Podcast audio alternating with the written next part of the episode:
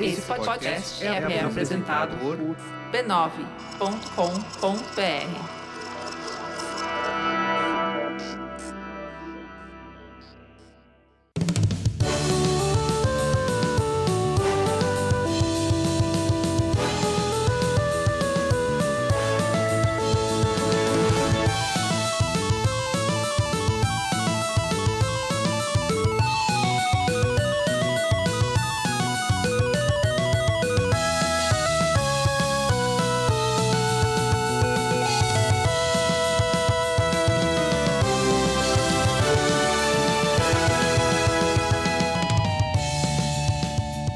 Ao vivo, Poco Pixel Almanac, eu sou o Adriano Brandão, do meu lado tá o Danilo Silvestre, tudo bom? Tudo bom, beleza? Maravilha! O que que é um Poco Pixel Almanac, Danilo?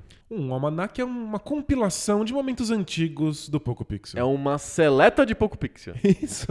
A gente pegou pedacinhos de Poco Pixel, misturou e colocou aqui pra vocês escutarem agora. Mas por quê?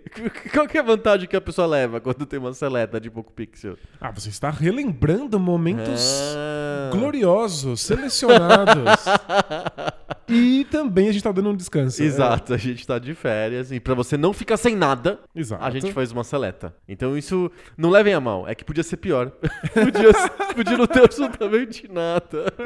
A seleta não é tão ruim assim se você pensar nessa, nesse ponto de vista, né? Boa. E, e- e tem uma coisa da segurança. Ah. A gente tá colocando aqui na seleta as coisas que a gente sabe que deu certo. Ah, perfeito. Quando você tá ouvindo o episódio inédito, vai saber se ele vai É funcionar. verdade, ou não, não, né? garantimos. Não garantimos. Esse aqui existe o teste do tempo. Boa. Muito bom. Então, nas próximas semanas, é, a gente tá gravando esse áudio é o mesmo para todos os episódios de Seleta, né? Então, é, em algum momento, em agosto, Isso, no começo de agosto. No começo de agosto estamos voltando. Pode ser a semana que vem, pode ser daqui a quatro semanas, a gente não sabe quando você está ouvindo esse áudio. Estamos aqui flutuando no espaço-tempo. Exato, estamos naquele momento em que o tempo faz a curva. Perfeito. Então, e aí, em agosto, no começo de agosto, a gente volta com um episódio inédito do Poco Pixel. Até lá estaremos descansando. Não, mentira. Eu vou, talvez, você estar descansando. Você não. Eu dou muito. E aí a gente volta com episódios inéditos. Até lá a gente fica com seleta de Poco Pixel, com o famoso almanac. Aproveitem essa seleta selecionada. E até mais. Tchau!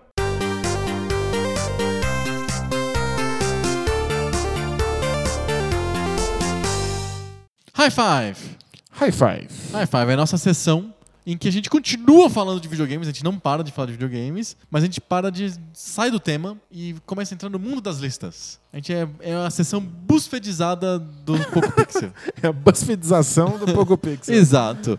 A gente inventa um tema de lista toda semana. Essa semana foi o tema trazido pelos nossos queridos mecenas esclarecidos do Poco Pixel. A gente deu algumas opções, eles foram lá, Eles escolheram. subverteram tudo. Subverteram, colocaram outras 300 opções que não tinham, ótimo. É, Exato. Fa- Pediram pra gente fazer um podcast sobre Europlataforma. Não, mentira, não foram eles que pediram. Mas e, o- essa semana a gente vai falar sobre o que, Danilo? A gente vai falar sobre os melhores jogos de plataforma. De plataforma, não de Europlataforma. Não, de plataforma convencional. Plataforma convencional. E aí tem aquela que, tem duas questões envolvidas quando a gente fa- começa a pensar em listar grandes jogos de plataforma. Que é a gente descobrir agora, em tempo real, se a nossa lista pode ou não pode. Exato. A gente pode ter colocado coisas que não se encaixam. Exato. A primeira coisa a gente já tinha definido, a gente combinou o jogo um pouco antes. E a gente definiu que na lista não pode ter Super Mario e nem Mega Man. Parece justo. Parece justo. Porque eu fiz a lista mental e das, as cinco primeiras posições pra mim são Marios ou Mega Man. Exato. Eu também, eu também fiz a lista mental e eu pensei, não vai rolar. Não Porque tem assim, jeito. o melhor jogo, Super Mario Bros. 3. Depois Super vem... Mario World, Não, Super Mario Bros. 3. Depois vem o Super Mario World. depois vem Super Mario 3. é. Não, primeiro vem depois o, o Mario que- World. Você precisa admitir que a gente já fez esse episódio. Você já perdeu. Essa, é- essa é uma luta perdida. Você tem que pensar na próxima. Não, mas o STJD ainda tá analisando o recurso que eu fiz. Você tem que pensar na, na- na próxima luta que é lá pro final da, Fi- dessa final temporada. dessa temporada, verdade. A gente, não, a gente tem que criar o meme da, da, do qual que é o duelo de jogos pro final dessa temporada. Então É, né? a gente tem que começar a ficar falando repetidamente. durante a tem que criar o temporada. hype do, do- do duelo. né? Isso, exatamente. A gente, não, a gente fez isso o ano inteiro passado certinho com o Super Mario e agora esse ano tá escapando. Não, porque FIFA 98 é muito melhor do que, Do o- que FIFA 2000? Tu concorda? Né? não, não. Mas assim, se fizer a lista, vai dar Mario, Mario, Mario, Mario, Mario Mega Man no meio e é Mega isso. Man 2, Mega Man 3. Acabou. Então a gente eliminou o Mario e o Mega Man das listas de plataforma. E aí chegamos ao segundo problema que é: o que é um jogo de plataforma contra um jogo de plataforma? Não. Por quê? Porque ele é um run and gun. Isso, porque Mas ok, Né, o que, que faz um jogo de run and gun não poder ser plataforma? Por exemplo, Contra ou Gunstar Heroes são jogos de plataforma?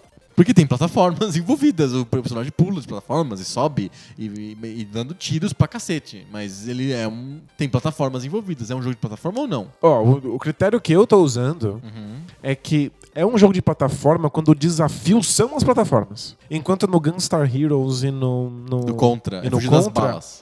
o teu objetivo é fugir de balas e matar os outros inimigos com as balas, e os pulos são só pra você conseguir acertar melhor os inimigos que estão lá do outro lado. Sim. Você não morre porque você errou um pulo.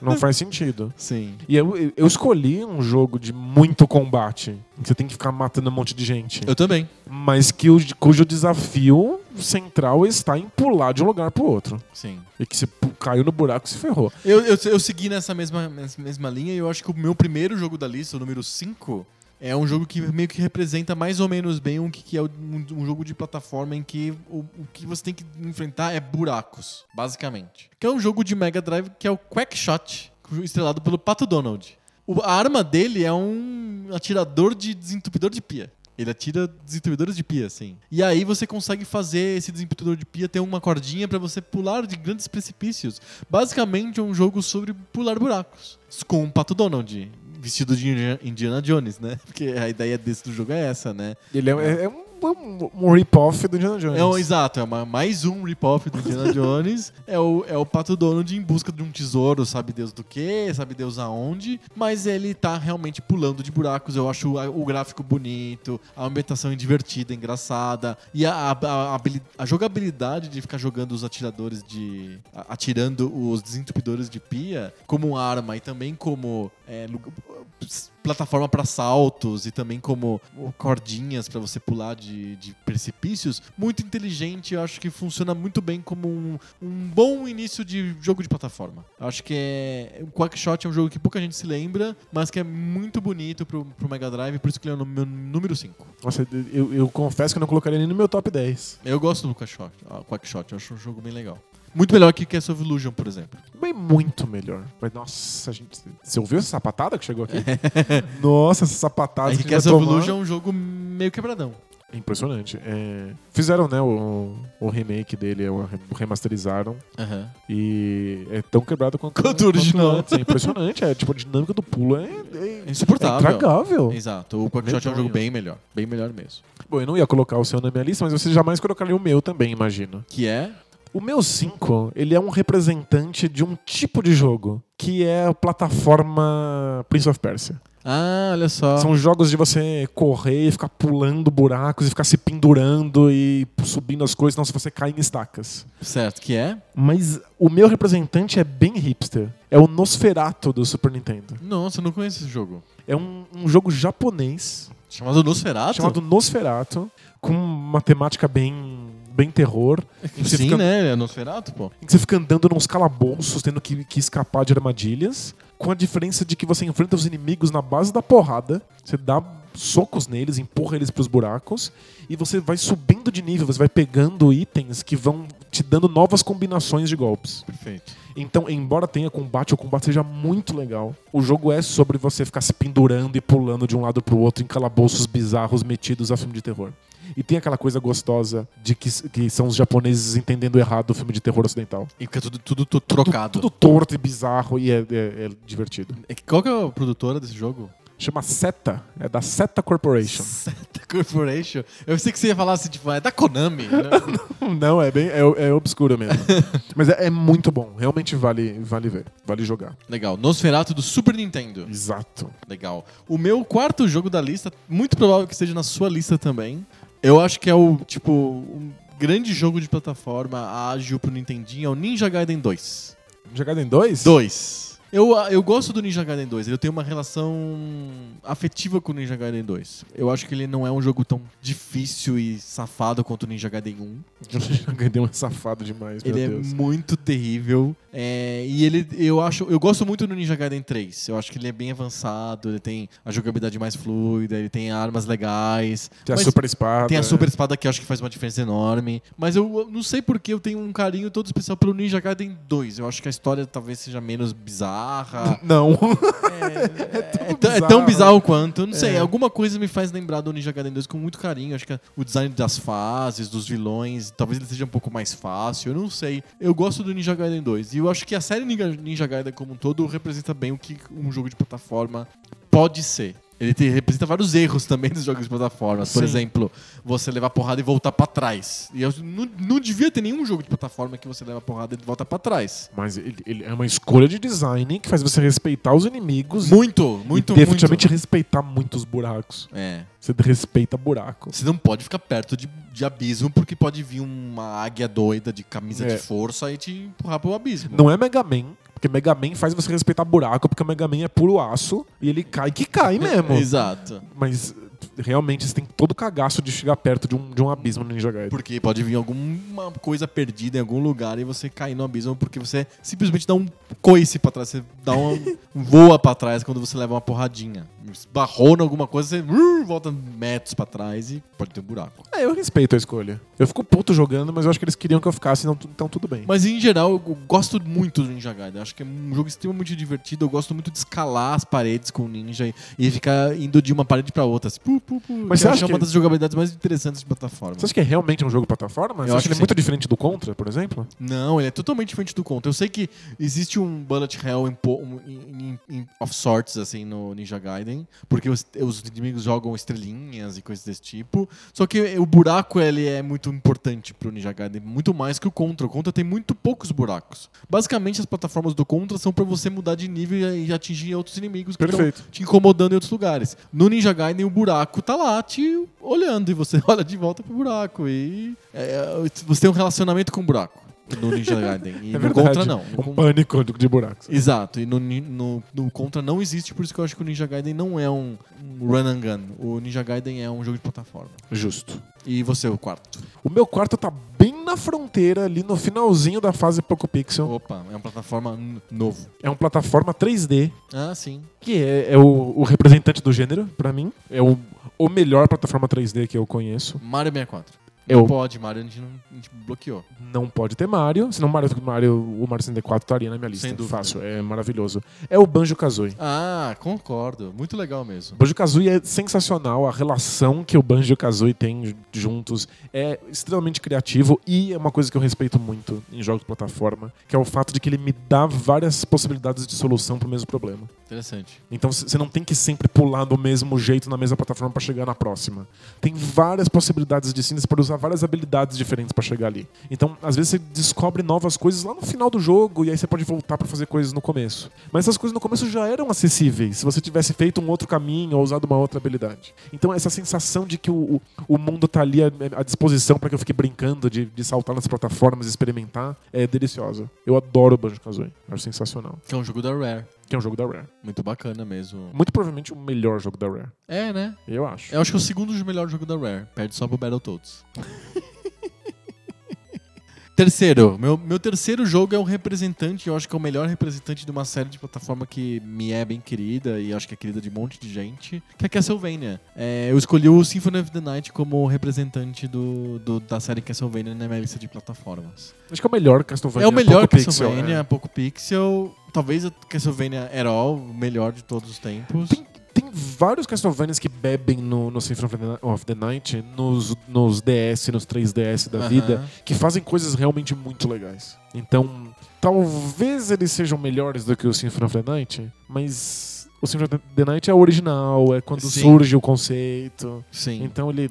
É, ele, ele, o Symphony of the Night nunca foge muito do, do Castlevania original. Isso que é legal nele. Você tá no PlayStation, você tá jogando um, um jogo que podia ser 3D, podia ser Ele é um Qual? péssimo um 3D. péssimo 3D, como praticamente todos do, do PlayStation. Mas, não, ele é um 2D extremamente bem executado que não foge de jeito nenhum dos originais do MSX ou do Nintendinho. Mas inova bastante na fórmula, né? É Muito, ele te dá milhões de power-ups, você consegue equipar, né? Você consegue trocar a arma da mão direita, da mão esquerda, o escudo, não sei o que, coisas que não tinham no- nas versões anteriores, que eram bem mais simples. Você p- podia ter só aumentar o tamanho do chicote lá e uma, uma arma de longo alcance. Ficou extremamente sofisticado no, no PlayStation. Botou backtracking, que é uma coisa essencial. Que tinha e no, no Castlevania 2, principalmente, no Nintendinho, tinha bastante backtracking. É por isso que ele criou o termo Metroidvania, né? Não foi o jogo do PlayStation, mas o, o jogo, o segundo jogo do Nintendinho. Mas é, é tão bem executado o Symphony of the Night que é tão bonito visualmente, né? Assim, bem feito. É brega, mas é bonito. E o backtracking é justo, sabe? Você entende que você deveria voltar pra lugares. Não é. O o Castlevania 2 é meio místico, assim. Você não entende direito porque você tem que fazer algumas coisas. Você não entende nada. O Castlevania 2 é extremamente críptico, assim. Você não entende porra nenhuma. Você- Você tem que pegar a revista lá, Nintendo Power, e, e É seguir. É vendedor de Nintendo É. Power. Exato. O, o Symphony of the Night não. Por isso que eu acho que ele é o melhor Castlevania, por isso que ele é o terceiro da minha lista. Legal. Teu número 3. O meu terceiro é um representante do- dos jogos de plataforma de velocidade, em que o que importa é você pular rápido. E é Sonic 2. Olha só. O Sonic 2 do Mega Drive, é, pra mim, ainda é o melhor Sonic. Eu não coloquei nenhum Sonic na minha lista. Mas que absurdo. É, eu não sou um grande fã de Sonic. Eu nem sou tanto assim, mas não é, é, é bom, não tem jeito. Eu gosto, mas é que a- a- eu tenho um problema com jogando Sonic, que eu, eu, eu me sinto t- trapaceando toda vez que eu fico extremamente rápido e passo pela tela em segundos. assim, hum, vou- o Sonic vai passando pela tela e eu, eu- eu sinto que eu não tô jogando. É, mas o, o, o Sonic 2 realmente acerta essa, essa medida. Você fica muito, muito rápido e de repente tem um buraco na sua frente. E aí você tem que jogar um pouco. Aí você tem que decidir se você cai pelo esse buraco ou se você pula esse buraco. Aham. E se você pular ele e na beirada, você vai cair num, num- numa certa plataforma. Aham. Se você pular um pouquinho antes, porque você ficou com medo, porque estava rápido demais, vai cair numa outra plataforma. É, é o jogo padrão pra quem é fã de Sonic e quer fazer speedrun. Uhum. Porque assim, errou um milímetro, Já. caiu num outro caminho, É. Continua. e esse outro caminho vai te atrasar em 4 segundos, que vão te abrir outros oito caminhos e assim por diante. É um jogo extremamente a- aberto. Você não tem um único caminho pra fechar as fases. E se você pensar que Mario, até o Super Mario World, o- o- é extremamente linear, você sempre tá passando pelo mesmo caminho, o, o Sonic parecia É um árvore, absurdo. né? Ele abre em árvore os caminhos. A cada pulo, cada plataforma, surgem novas possibilidades pra você chegar no final. E é claro que você vai chegar no final de qualquer maneira. Tipo, não é, não é um jogo particularmente difícil. Não, não é. Mas o importante é como você chega lá. Essa é a graça. Não é. Quem acha que o Sonic é sempre de correr pra frente, acostumou mal com, as- com aquelas fases ruins do primeiro Sonic. Exato. Tipo, não, não é isso que acontece. Você tem que realmente escolher os seus caminhos e os pulos certos, etc. E tem vários momentos do Sonic 2 que são parados. Que são sobre você encontrar o lugar que você vai conseguir pular a plataforma, ficar procurando aqueles trampolins bizarros. Eu até acho chato, assim. Eu quero correr.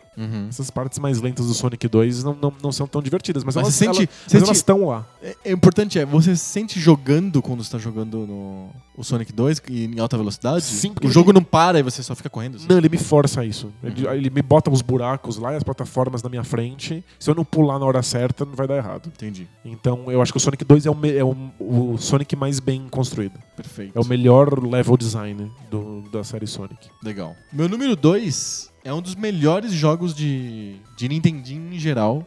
E, e eu- e eu- mas é um jogo que não ficou tão famoso, mas eu adoro, eu acho extremamente bem feito. Já falei desse jogo em outras oportunidades para outros temas, e é a segunda vez que ele aparece na lista é o Batman do Nintendinho.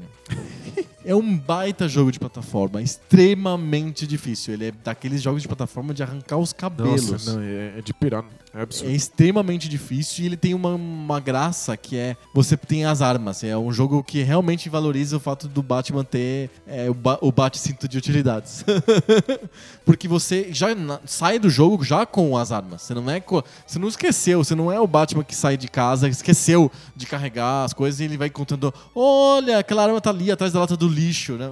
N- não é assim. É, você sai com as armas, só que você tem um limite, você vai gastando a, o teu, o teu, a tua munição com as diversas armas, então tem certos puzzles que posições que você é melhor usar aquela arma e outras posições que é melhor usar o- aquela outra arma. E em geral você não vai usar arma nenhuma que você pode bater com socos nos inimigos que estão na tela. E é um jogo de plataforma, não é um, não é um beat'em up, é um jogo de plataforma. que né, Os, você- os buracos são importantes. os buracos são extremamente importantes, tem muita escalada, igual o do Ninja Gaiden. Vai pra um lado, vai pro outro, vai pra um lado, vai pro outro. Ele tem esse momento, movimento de escalada parecido É com o do verdade. Ninja Gaiden. Os, vil- os chefões são muito difíceis, muito difíceis. E é um jogo daqueles jogos que muita gente conhece a primeira fase, mas nunca viu as outras. Porque a primeira fase é muito difícil. A, a primeira fase é bem difícil. Então, mas é tão bonito e tão É nível Battletoads, né? Ninguém nunca jogou a última fase. né? não, Battletoads ninguém jogou a quarta fase. Que é depois do jet ski. Que é né? depois do jet ski, todo É mundo joga até o verdade. jet ski. Nunca, são as três fases mais famosas da história de videogame. E as oito fases menos famosas da história de videogame são as, dos Battle- as fases do Battletoads. É verdade. Batman, pra mim, é um jogo incrível da Sunsoft, um jogo japonês sobre o filme do Batman. A música é maravilhosa, pra mim, é a maior música da história dos videogames, a música do Batman. E é um baita jogo de plataforma, é o meu número dois. Bem legal. O meu número 2, eu acho que vai ser o número 1 um da sua lista. Ah, acho é? muito difícil não ser. Que é? É DuckTales. É o número, Entendi. é o número um da minha lista. Aí, imaginei que ia ser. Que jogo! Que jogo. É, É, muito impressionante. bom. É muito bom. Não é meu número 1, um, mas tá quase Tô lá. curioso pra saber o seu número um. Tá quase lá. É, As várias fases que você pode jogar, a liberdade de você abordar elas na ordem que você quiser. diferentes. Muitos caminhos, backtracking se você quiser, muita, muita possibilidade de estratégia diferente para você abordar as coisas. Você pode tentar passar por baixo dos, do- dos obstáculos, ou você pode tentar bater com sua bengala em alguma coisa que mata o obstáculo. Exato. É, o fato de que você ganha algumas habilidades ao longo do jogo, a, a quantidade de personagens diferentes que tem, não que você jogue, mas que você encontra eles, então É, tem, parece- você encontra o Capitão Bong, encontra o sobrinho, você encontra o Super Pato. encontra o Super Pato. Então, é, é- o, o mundo do jogo é legal, mas a, a parte mais impressionante, além do, do, do a backtracking, música é muito a boa. música é muito boa, mas a parte mais impressionante é a física. É quão É uma delicioso usar Quão o de delicioso é patinhas. ficar. Eu nunca entendi por que, que a bengala de Patinhas era um pula-pula. Eu nunca entendi por que, que eu- ele Tem sobe mola? na bengala e Tem a uma bengala mola? faz põe, põe, põe. E o barulho é delicioso de põe, põe, põe. Mas É o que, muito que tá bom. acontecendo? Eu nunca entendi. Mas o que importa é que ele pinga de uma maneira fantástica. Sim. Você tem total controle. Você entende porque às vezes ele pula, pula muito alto, às vezes ele pula muito baixo. Ah, cê- Eu, eu consigo sentir a sensação de você pular com a bengala pra baixo e nos espetos, sabe? O espeto, você pode pular com a bengala, mas não sem a bengala. Com- Sem a bengala você morre instantaneamente. Com a bengala você consegue ir pulando no espeto. E se você i- erra um pouquinho o botão, a bengala sai e aí você cai no espeto. Então Exato. você tem que controlar, é delicioso. Parece punitivo, não, é gostoso. É fisicamente é- gostoso. a sensação de você estar esperando alguma coisa acontecer, tipo, você tá esperando um inimigo sair da frente. Enquanto você tá na bengala, é fantástico. Porque você tem que ser muito preciso, senão a bengala cai um pouquinho pra direita, Exato. depois um pouquinho pra esquerda, depois muito pro alto. E tudo numa física que faz sentido. Você sente isso acontecendo, não é, muito não- boa. a não é física. aleatório. É, que nem- é tão boa quanto do Mario Brothers. É, é. muito boa. É sensacional mesmo. Esse é meu número 2. E é o meu número um, é um jogo da Capcom de Nintendinho, DuckTales, é incrível, sensacional. Pra mim, plataforma melhor que DuckTales, é. É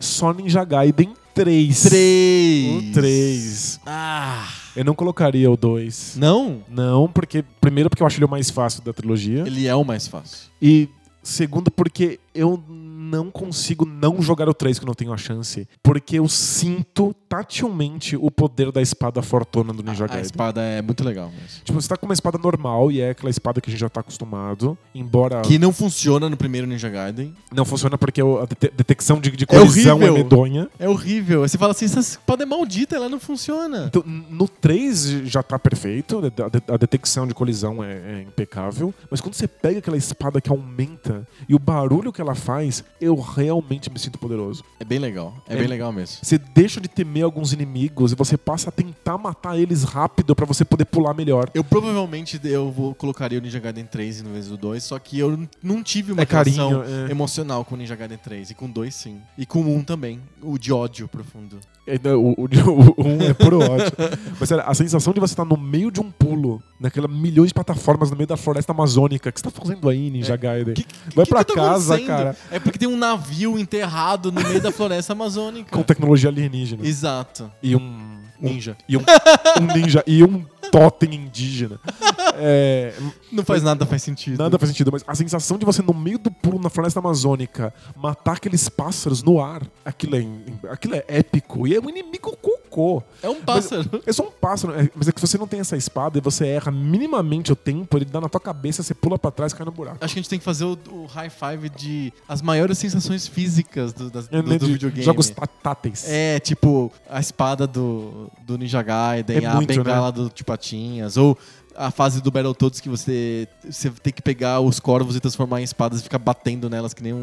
Ah, que, quecândoras na parede. Exato, aquilo é tátil, você sente, você gosta daquilo. É verdade. E o Ninja Gaiden 3 tem muito disso mesmo. Eu, eu provavelmente escolheria, mas é que eu, eu tenho uma relação emocional com o Ninja Gaiden 2. Eu jogo Ninja Gaiden 3 até hoje. Sempre, tipo, eu posso, eu tiro o celular, ligo o emulador e jogo Ninja Gaiden 3. Funciona no celular, com, tem que usar o controle Eu, Bluetooth, eu né? uso um controlinho Bluetooth. Ah, né? tá. Porque no, E- no vidro... Não, é imagina, possível. o jogo o jogo é impossível com controle, imagina com, com um botão touch. É, E até hoje eu não consigo acabar Ninja Gaiden 3. é difícil. Eu devo ser muito ruim, não é possível. Eu, O- jogo- eu tenho Eu- anos o 1 eu de entendo, experiência. o 1 realmente não, não dá pra fechar. Eu tenho muitos anos de experiência. Eu decorei as quatro primeiras fases. Eu consigo chegar nas, nas quatro primeiras fases sem perder, Quase sem dano. sem perder dano, não tomar dano nenhum. E a partir dali é só desastre.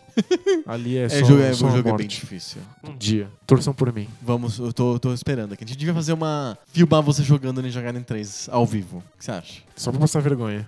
Eu vou tomar dano na a gente faz terceira a arrecadação fase, vou de ficar com fundos para vergonha. uma. uma Fica instituição de caridade. Isso. Boa, boa. Depois eu te jogo um monte de água gelada na cabeça. Pode ser? Não.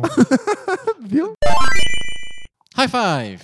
High Aquela five. sessão do nosso podcast que a gente continua falando sobre videogames, só que em versão lista. A gente para de dissertar e vai pra múltipla escolha.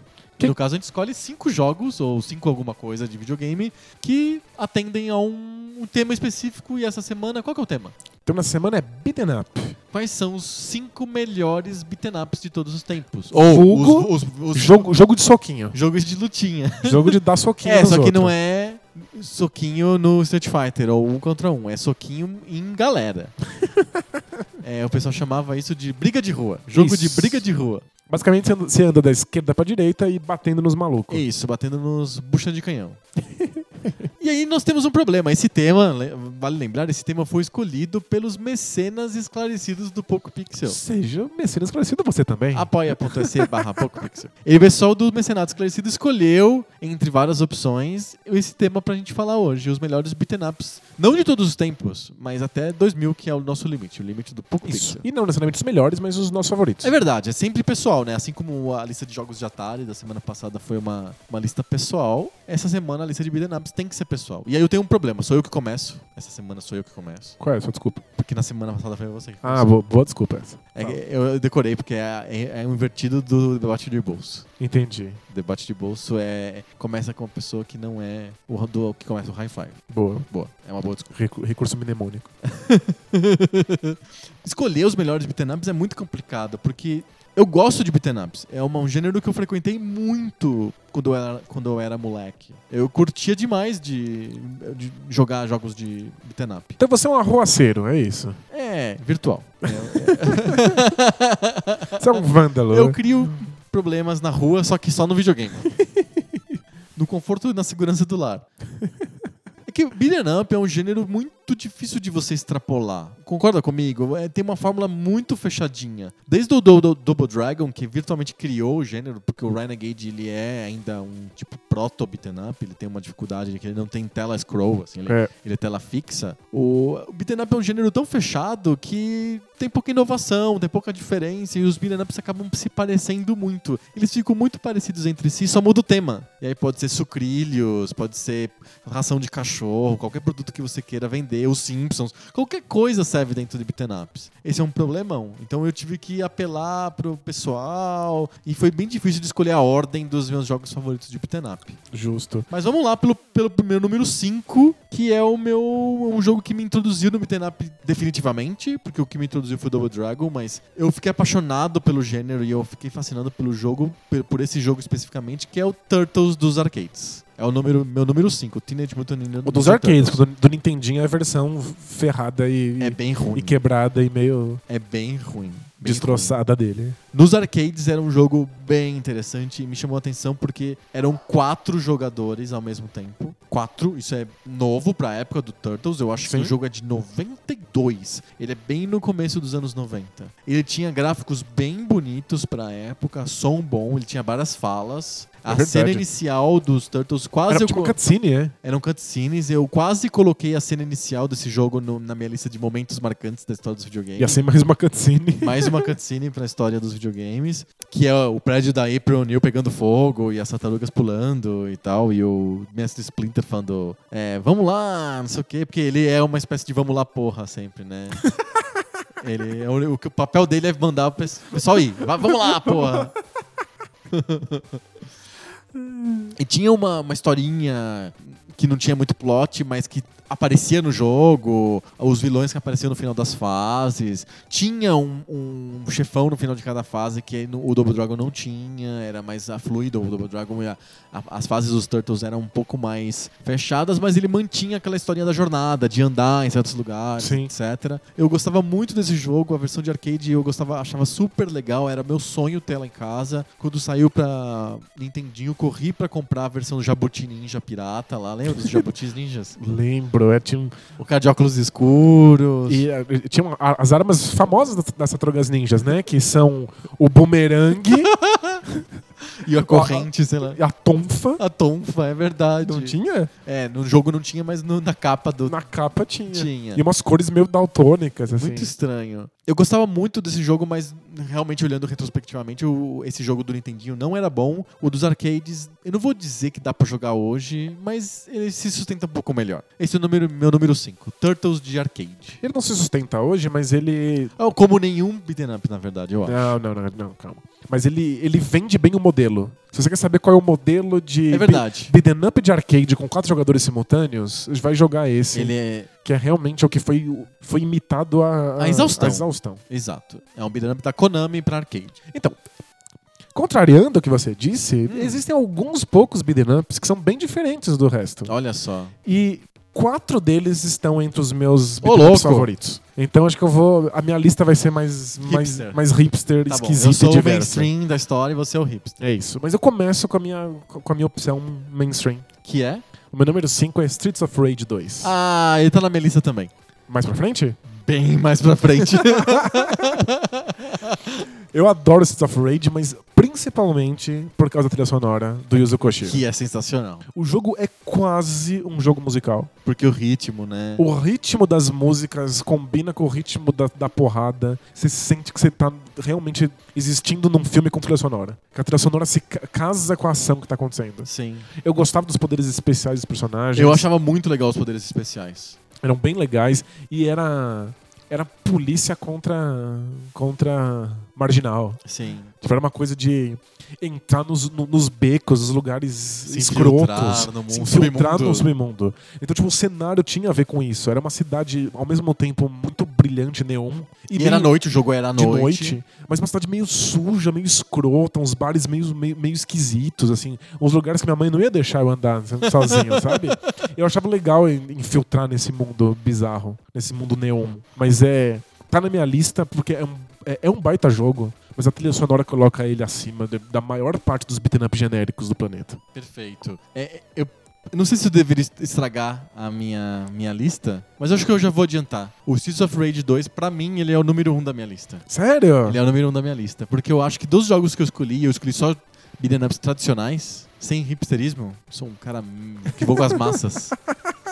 É, ele é o que tem um gameplay mais refinado. Ele consegue ter um equilíbrio melhor. É um jogo que não te enjoa tão fácil. Porque o problema do beat'em up é que ele é muito enjoativo. Um jogo que não está na minha lista já adiantando, que é o Final Fight, Não ele, tá é, na minha também. ele é extremamente enjoativo. Esse é o problema, é. Você não consegue jogar. A- A Capcom conseguiu melhorar isso depois. Eu eu vou ter exemplos na minha lista. Mas Final Fight é o que você faz no primeiro minuto, é o que você faz, no um no jogo último inteiro, é. minuto é muito chato, é muito repetitivo. É só apertar botão e dar continue. Dá, pra- aperta o botão, botão da continue, aperta o botão da continue. O Streets of, o Streets of Rage, pra mim, não. Ele tem variedade. Ele tem uma variedade que o Final Fight não chega nem perto de ter. Dá pra ficar bom nesse Streets of Rage. Exato, porque é você esquisito, consegue é. ficar bom. Exato. É, Então, pra mim, o Streets of Rage 2 é o número 1 um da minha lista. Então, temos listas É, o, o- Opostas. O, meu 5 é o seu 1. Um. ok. ok, temos gostos diferentes pra beat'em ups. É, o, o, o O pessoal meu é mais reclama, esquisito. o pessoal escreve pra gente dizendo que a gente concorda em tudo. A gente tá discordando aqui. Nada, eu Ah, discordo de tudo que você fala. Imagina. Qual é seu 4 aí? Meu número 4 é mais um jogo de arcade. É... E é um jogo da SEGA, que nem o Streets of Rage. É, Mas não, o Streets of Rage não é um jogo de arcade. Isso que deixa- é importante lembrar. É um jogo do Genesis. Só ele não saiu em arcades. O meu jogo número 4 é um jogo meio fora do normal, mas que eu gosto bastante. Não porque ele seja especialmente bom, mas eu achava espe- ele especialmente icônico, que é o Spider-Man da SEGA para arcades. Que é um jogo que você joga com ou com o Homem-Aranha, ou com a Gata Negra, ou com o Namor, ou Príncipe Submarino. Que tem tudo a ver com o Homem-Aranha, certo? Nossa, não tem. não tem- Por que, que enfiaram o namoro nessa O brincadeira? Namor, ele anda em Nova York, em Manhattan, dando soco em thugs, em E E Delinquente. delinquentes na rua. Por que, que se enfia o namoro em qualquer coisa? Exato, eles precisavam de três, porque eu acho que o- a, a máquina, né, o gabinete era pra três jogos, pra três jogadores. E simplesmente o, botaram o namoro, porque o Homem-Aranha e a Gata Negra fazia sentido, mas por que o namoro? Tinha, tinha que colocar um terceiro personagem pra Exato. namoro? O- A luta é boa, funciona bem, os personagens são imensos, você vê o, o jogo bem de perto e tem, ele muda, tem fases que você ele, a câmera afasta, você vê o Homem-Aranha pequenininho e ele tem ele ganha aquela coisa de ser Homem-Aranha, de escalar prédios, de subir e fazer coisas. Então ele tem uma variedade de beat'em up que eu achava muito legal. E tinha fases aéreas, tem uma variedade de jogo e eu gosto desse jogo. É um jogo bem raro, eu joguei bastante ele no arcade, depois foi bem difícil de encontrar esse jogo de novo, eu não sabia nem o nome. Ele é, obviamente, só Spider-Man. Não saiu pra Genesis? Não saiu pra Genesis. Tem vários jogos de, de- de- do Homem-Aranha de beat'em up pra Super Nintendo e pra, pro próprio Genesis, feito pela LJN, por outros produtores. Esse é o Spider-Man Arcade da SEGA. E também é do começo dos anos 80. E é um jogo bem honesto. Não é um jogo que você fala, nossa, que incrível. Mas é um jogo que diverte, que sacia e que diverte toda a família. Eu conheço de, de vista, assim. Eu- Aham. eu vi passar, nunca joguei. Perfeito. E o seu número 4? O meu 4 é um jogo que eu realmente gosto demais e que inaugura uma mecânica muito, muito diferente de um beat'em up que eu adoro. É um jogo de Saturno. É o Não. Die Hard Arcade. Ah, verdade. Você tinha me falado desse jogo. E o tinha, Die uma, Hard Arcade. tinha uma resenha dele no Poco Pixel. Tinha. No final do blog do Poco Pixel. Porque que Deus o, tenha. É que o, o Die Hard Arcade, ele inaugura a mecânica de, de, QTT de QTE, que é um Quick Time Event. Então ele é um jogo de pancadaria 3D que não tem nada a ver com o Die Hard. Perfeito. que é o duro de matar. Não tem nada a ver com isso. É um. O, o jogo em japonês chama Dynamite Deca. Nossa! Ele é um- Qual que é a relação com o Die Hard? Nenhuma. Nenhuma. É simplesmente um jogo de ação que se passa num prédio. E aí os japoneses. Faz sentido, prédio, né? É, os, ja- os ja- os japoneses lá fizeram um personagem metido a Bruce Willis. e aí, quando foi lançado nos Estados Unidos, o pessoal achou que tipo, não rolava. Era um prédio e o cara parecia Bruce Willis. Melhor chamar de Die Hard. Aí eles compraram, Aí com- compraram os direitos Com- do jogo. Compraram os Do filme. direitos do filme. e aí chamaram de Die Hard Arcade mesmo. E E tem um plot que lembra do filme? Nada, você tem que. Você tem que você invade um prédio, tem que subir o prédio até chegar no chefão e matar ele. Totalmente o contrário do filme. E ele é um beat'em up 3D, o que é muito fora da curva. Mas ele funciona. Ele é, é divertido encher os caras de porrada. É legal você ser cercado por inimigos porque ele é 3D, ou você tentar pegar os caras pelas costas. Tem armas de fogo. que é eu- diferente. que é pra um diferente. beat'em up. mas elas são raras e é muito difícil de mirar porque o jogo é 3D.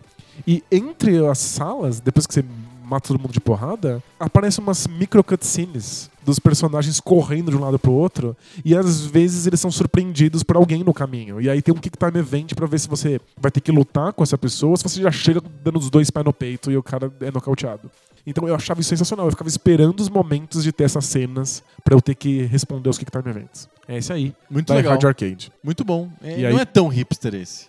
Não, ainda, ah, fez, fez sucesso. E- Sim. Inclusive tinha arcade disso pra, pra jogar. Tinha no arcade Tinha mesmo, no por isso que arcade. chamava arcade do Saturno, né? Da Hard Arcade. Imagino que sim, é. E eu via o pessoal jogando isso no arcade, era, era impressionante ver como os tiozão jogavam isso bem. Mas eu acho que o, o- o grande legado que ele deixa é o Quick Time Event, mais do que o beaten up. Mas ainda daria pra jogar, é divertido. Ele, ele tenta fazer uma jogabilidade um pouco diferente pra beat'em up, que lembra mais, tipo, por exemplo, estilo free flow ou coisa desse tipo, ou ele, ele se prende um pouco ainda? Ele lembra um Virtua Fighter. Aham, Então ele é bem travadão, os personagens são bem pesados. sei. O que é importante pra fazer um beaten up 3D? Porque a gente teve um. A gente teve três fases do beaten up 3D. Essa primeira, travadona, lenta, tipo Virtua Fighter. Uma segunda, que era super fluida, mas você não, não, a- não acerta ninguém. Você não sabe pra onde mirar o golpe, porque é 3D. Sim, fica e aí muito fica todo mundo complicado. socando o ar e aí você apanha. E a terceira, que é o que a gente chama de free flow do Que ele Batman. trava, ele é magnético. Isso, que os golpes sempre vão pro lugar certo. E Aham. você escolhe mais ou menos a direção em que eles vão. Que eu acho que funciona muito bem. E as fases de, de pancadaria do Batman São é uma o- delícia, é o né? beat- é o- são uma delícia e são um beat'em up moderno. É, mas quer ver de onde isso saiu? Saiu do Die Hard. Perfeito. Corre Beijo lá. pro pessoal do Die Hard. O meu terceiro também tem armas de fogo, mas é como de vez em quando, não é o tempo inteiro.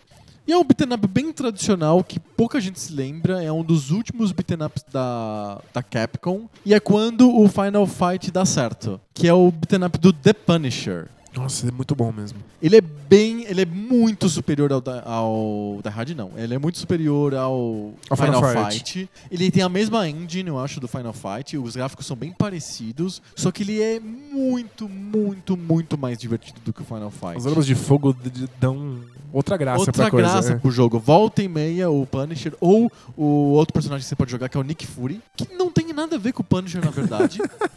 o que, que o Nick Fury da Shield tem a ver com o Punisher, com o Acho Justiceiro? que é só porque ele usa armas de fogo também. Porque ele é um cara mal encarado que usa armas de fogo. Acho que é só isso, né? Mas enfim, se no jogo você pode escolher entre o Justiceiro ou o Nick Fury, o que é engraçado, mas enfim. E o jogo funciona, é um beat'em up que funciona. Você brinca, se diverte, você dá porrada, você ganha armas de vez em quando e e as armas funcionam. As armas são poderosas, mas elas duram pouco. Duram é. pouco, a- tem chefões, os chefões são divertidos, são variados. tá? O primeiro chefão, por exemplo, é uma briga dentro de um ônibus, o que é legal, que o ônibus está em movimento. Você tem É, os umas- cen- os cenários são, são, são, são bem divertidos, é. variados, são divertidos, os gráficos são bonitos e tem e tem uma cena que pra mim é muito icônica que quase coloquei na minha lista de cenas icônicas dos videogames que a gente fez há alguns tempo atrás, que é a cena em que o, o justiceiro pega um cara pra interrogar, aí o cara fala o que ele o que o justiceiro precisa saber, que é o lugar onde tá não sei o quê, e aí ele mata o cara em seguida. é. Gente, só arcade, isso aí mesmo, né? É, exato, Só é no arcade, extremamente isso tá louco. chocante. É uma cena de tortura com seguida de morte.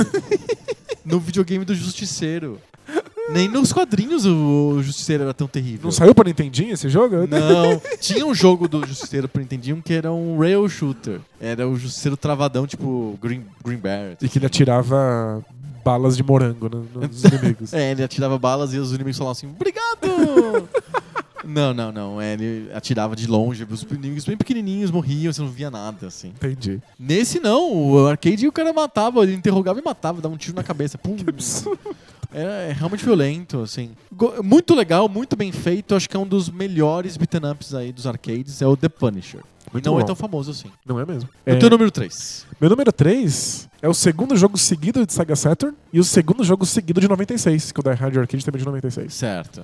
É, e, e é completamente o oposto do Die Hard. é um jogo 2D de Saturno Que 2D Chamado- é o mais clássico pra beaten up, né? chamado Guardian Heroes. Nossa, eu não conheço. O Guardian Heroes é espetacular e acabou de ser relançado em- com gráficos remasterizados. Inclusive, acabou, acho que faz, faz um tempo, acho que na geração passada já, pra Play 3 e 360. E é um, é um beat'em up é, de fantasia medieval. Uhum. Então, em ve- Engraçado que o meu número 2 também é de fantasia medieval. Eu acho que eu sei qual é. É, ao, ao- ao invés de ter socos, você dá espadadas e machadadas. Só que você tem vários personagens diferentes pra usar. E ao longo da história, o jogo tem uma história, então você vai passando por uma jornada, e você vai mudando de personagens ao longo do tempo, e os personagens vão evoluindo. Então tem elementos de RPG. Você vai passando de nível e ganhando Engra- pontos de experiência. é- RPG, que curioso. O meu no- número 2 também tem elementos de RPG. Sério? Tem. Então acho que eu já não sei mais qual. é. Mas esses elementos de RPG fazem toda a diferença, porque você vai ganhando golpes novos. Você vai aumentando a velocidade dos golpes, a força dos golpes, aumentando os combos. Então o jogo não fica repetitivo. O jogo tá sempre te apresentando coisas novas. E como é uma jornada, um- como como uma historinha, tem cutscenes, eles conversam. Você tá dando porrada enquanto as pessoas ficam pedindo pra separar, o que é divertido. O jogo tá sempre te apresentando variações. Perfeito. Ele realmente não é um jogo enjoativo. Tem gráficos muito bonitos pro Saturno. O Saturno era excelente como videogame 2D.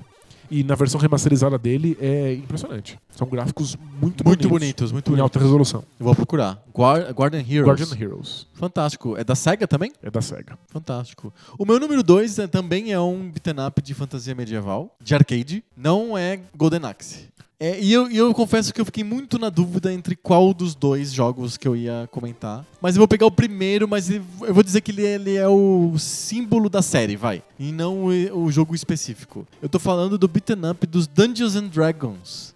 Da Ah. Capcom, do final dos anos 90.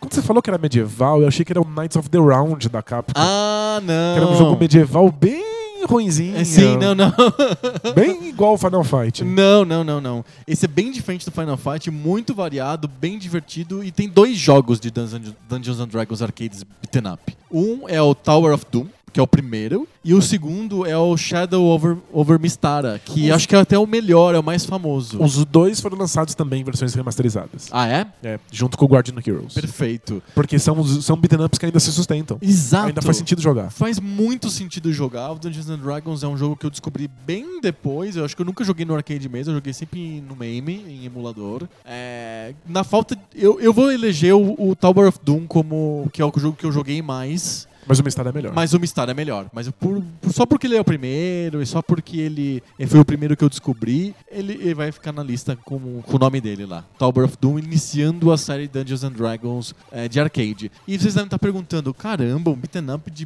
Dungeons and Dragons é que funciona muito bem. Pensa nos personagens clássicos de Dun- Dungeons and Dragons. Isso, tem que pensar que não é o Advanced Dungeons and Dragons, é o Dungeons and Dragons original. É. Lá dos anos 80, começo dos anos 80. É, é o Caverna do Dragão do desenho Exato. É. animado, que chamava Dungeons and Dragons, in- inclusive. Exato, é o ladrão, o guerreiro, o Isso. anão. Exato, é exatamente isso. Você tem esses personagens pra você escolher. É um ambiente parecido com o do Golden Axe, só que a luta funciona bem melhor. O jogo é bem bonito. O jogo é bem bonito, ele tem realmente é, caminhos das fases que você consegue escolher de um jeito mais esperto. E tem os elementos de RPG porque você vai evoluindo aquele, lu- aquele jogador, vai coletando itens, vai comprando coisas. Ele, você consegue brincar um pouquinho dentro desse, desse beaten up. Ca- Obviamente não é um RPG de verdade. Não. É no arcade, você joga em 10 minutos, beleza. Mas ele tem elementos, tem coisinhas de RPG que eu não me lembro de outro beaten up ter. É, o Guardian Heroes tem mais elementos Ah, do porque que ele é isso. um jogo de console. É um jogo de console, então dá pra, dá pra esperar uma longa jornada. né? Sim, Mas o Dungeons and Dragons já tem alguma coisa e já dá uma diferenciada. exato. Ah, achei que sua lista ia ser mais feijão com arroz, mas só pai e mamãe do que isso aí. É, minha lista não foi tão papai e Não, mamãe assim. não. É verdade, né? Eu, ó, eu escolhi. O Turtles é bem papai e mamãe. É, é, bastante. Mas aí depois eu escolhi. É...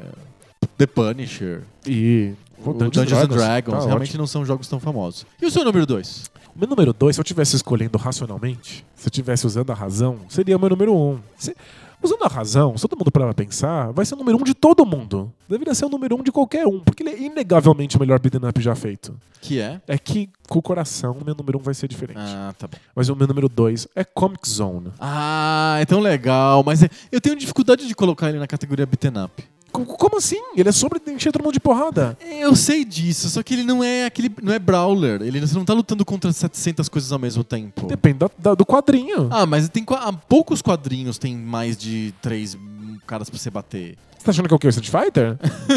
que é Não, um, eu um não- contra um? é, O Comic Zone é tão legal, é um Comic jogo Zone é tão um bacana, absurdo. é muito bem feito, Pra quem a não- ideia é muito divertida. Explica a ideia. É, pra quem não conhece, o Comic Zone é sobre um desenhista que acaba entrando dentro de sua própria história em quadrinhos. E aí ele tem que passar de quadro em quadro enfrentando os inimigos que ele mesmo desenhou. Então, são quadros mesmo. Tipo, São quadrinhos. são quadrinhos. Você rasga a página pra passar de um quadrinho pro outro. Sim. Você fala coisas, elas ficam em balões na sua cabeça. E ele fica olhando e falando, ué, o que, que é esse balão em cima de mim?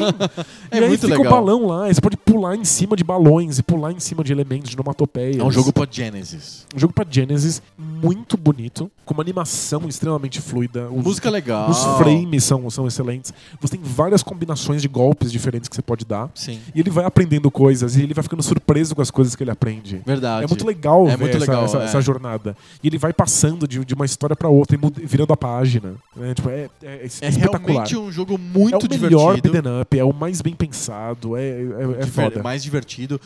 Eu não, eu não- mas eu tenho um pouquinho de dificuldade de colocar ele no beat'em up, porque ele não é aquela coisa de esquerda pra direita, com sete inimigos na tela e você dando enchendo de Às- porrada. Às vezes você pode inclusive fazer atalhos, em vez de ir pra Sim. esquerda pra direita. Você sobe, vai pro outro lado, é, desce. você, pode, você ach- você pode achar um rasguinho no quadro ali, você rasga e pula e Isso. pula um pedaço da página. Ele tem um quê de labirinto, um quê de. Plataforma não, mas ele Às tem. vezes tem que ficar pulando em cima É, de coisas. Exato. Pra pegar itens, tem itens pra usar. Exato, ele é mais complexo que o beat'em up. É, então, Como por isso que ele é o fã- melhor beat'em up de todos. Exato. Se eu, se eu pudesse colocar ah, jogos assim, eu colocaria o Battletoads e pronto, mas Não, Battletoads não dá. E tem algumas fases de beat'em up. A primeira fase é, obviamente, uma fase de quase beat'em up. Ele tem menos inimigos do que o beat'em up costuma ter, mas é- tem a mesma mecânica de andar pra esquerda, pra direita, batendo. Mas é só a primeira fase. Mas, Mas é basicamente só a primeira fase. não, o, o Comic Zone você passa o tempo todo dando porrada em inimigo. Dando rasteira em rato. Do Comic Zone, né? É, É, você fica- eventualmente. Volta e meia você dá rasteira em rato. Então, acho que se caracteriza. Alguém vai ficar bravo comigo? É, ok. Eu tô semi-bravo com você. Ok. É que eu, é que eu Você tá te bravo porque perdoo- você esqueceu. É, é, eu esqueci. Se tivesse e também, lembrado e- dele, tava aí. É verdade, e porque também eu gosto muito do jogo. É O jogo é muito bom. maravilhoso. O jogo é maravilhoso. E se eu não me engano, me chicoteiem se eu estiver falando besteira. É, ele saiu no Genesis e saiu no PC também. Ele tinha uma versão pra PC. É mesmo? Eu acho que sim. Quer Sim. fazer o teste? A gente descobre. Eu descubro e coloco nos links do post. Perfeito. Um abraço pra quem lê os links do post. E o seu No, no meu número 1 um é Streets of Rage 2. Eu já tinha comentado. Ah, é verdade. É, realmente, eu acho incrível como a SEGA mandou bem nos, nos, nos beat'em ups. Segundo Muito. a nossa lista, tem vários, Vários da aqui. SEGA. Vários da SEGA. É, é um jogo variado, bonito, consegue a linha de beat'em up cla- tradicional de você bater em malandro na cidade. Só que ele põe na noite, ele põe o Yuzo Koshiro, ele põe variedade, ele põe golpe especial que você É, chama fantástico. a bazuca da polícia. É, é muito legal. É meu número 5. Ah, tô- eu tentei. É, o meu número 1, um, eu voto com o coração, é River City Ransom. Ah, eu sabia, eu tava vendo o River City Hanson chegando. Eu amo River City Ransom. A, a, a ideia da cidade ser uma cidade Viva. verídica, viva. Cidade linda. Acho que não, porque tem, tem uma- tem umas pichações em vários lugares. Mas você- você olha e reconhece que é outro país, que é o Japão, as coisas, a arqu- a arquitetura faz sentido, você entra nas lojas, compra coisas, é, melhora o personagem, ou us- compra itens, usa itens, vai da direita pra esquerda, porque você pode ir pra lugares e aí vencer vilões, mas você tem que voltar pra ir pra outro lugar que tinha um outro vilão, então você não, não tem progressão só da esquerda pra direita. É um, um beat'em up muito diferente dos outros, e é de 89. Sim.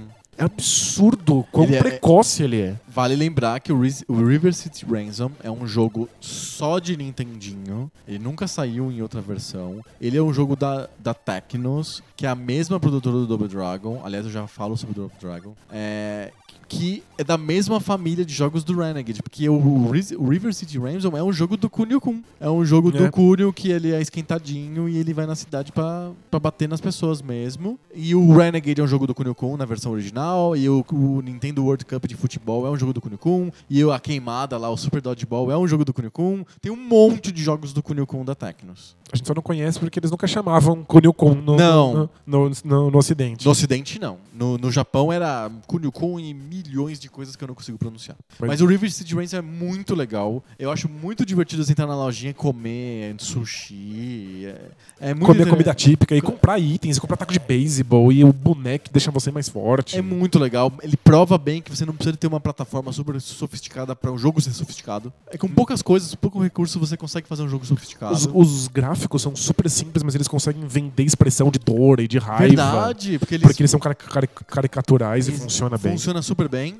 E é um jogo que funciona bem até hoje. Você consegue jogar o River City Ransom até hoje com prazer, porque é divertido mesmo. Então, e- e- ele tem elementos, ele é é muito precoce. Tipo, ele- ele tem traços de mundo aberto. Aham. Ele tem traços de jogo não linear. Ele tem é, essa ideia de você criar uma cidade verídica e deixar você ir pra qualquer lado, que a gente vai ver no Shenmue e no GTA. Exato. Sabe? Em oi- em 89. É, É, muito legal. tipo, todo mundo tem a obrigação de Sim. ver de onde essas ideias que a gente vê hoje surgiram. Porque o River City Ransom é, eu pensei. é um fenômeno. Ele não é o melhor, o mais sofisticado, o mais bonito, o mais divertido. Isso é o Comic Zone. Mas o, o River City Ransom é com certeza o mais inovador. Engraçado que eu pensei muito no, Riv- no River City Branson quando eu fiz a minha lista. Mas seria trapaça porque eu nunca vivenciei muito bem o jogo. Eu joguei muito pouco. Então eh, seria muito de ouvir dizer e eu não quis colocar jogos de ouvir dizer no, na Justo. lista. Então, não suja eu- o nome do, do River City Ransom. Exato. Você não é. merece.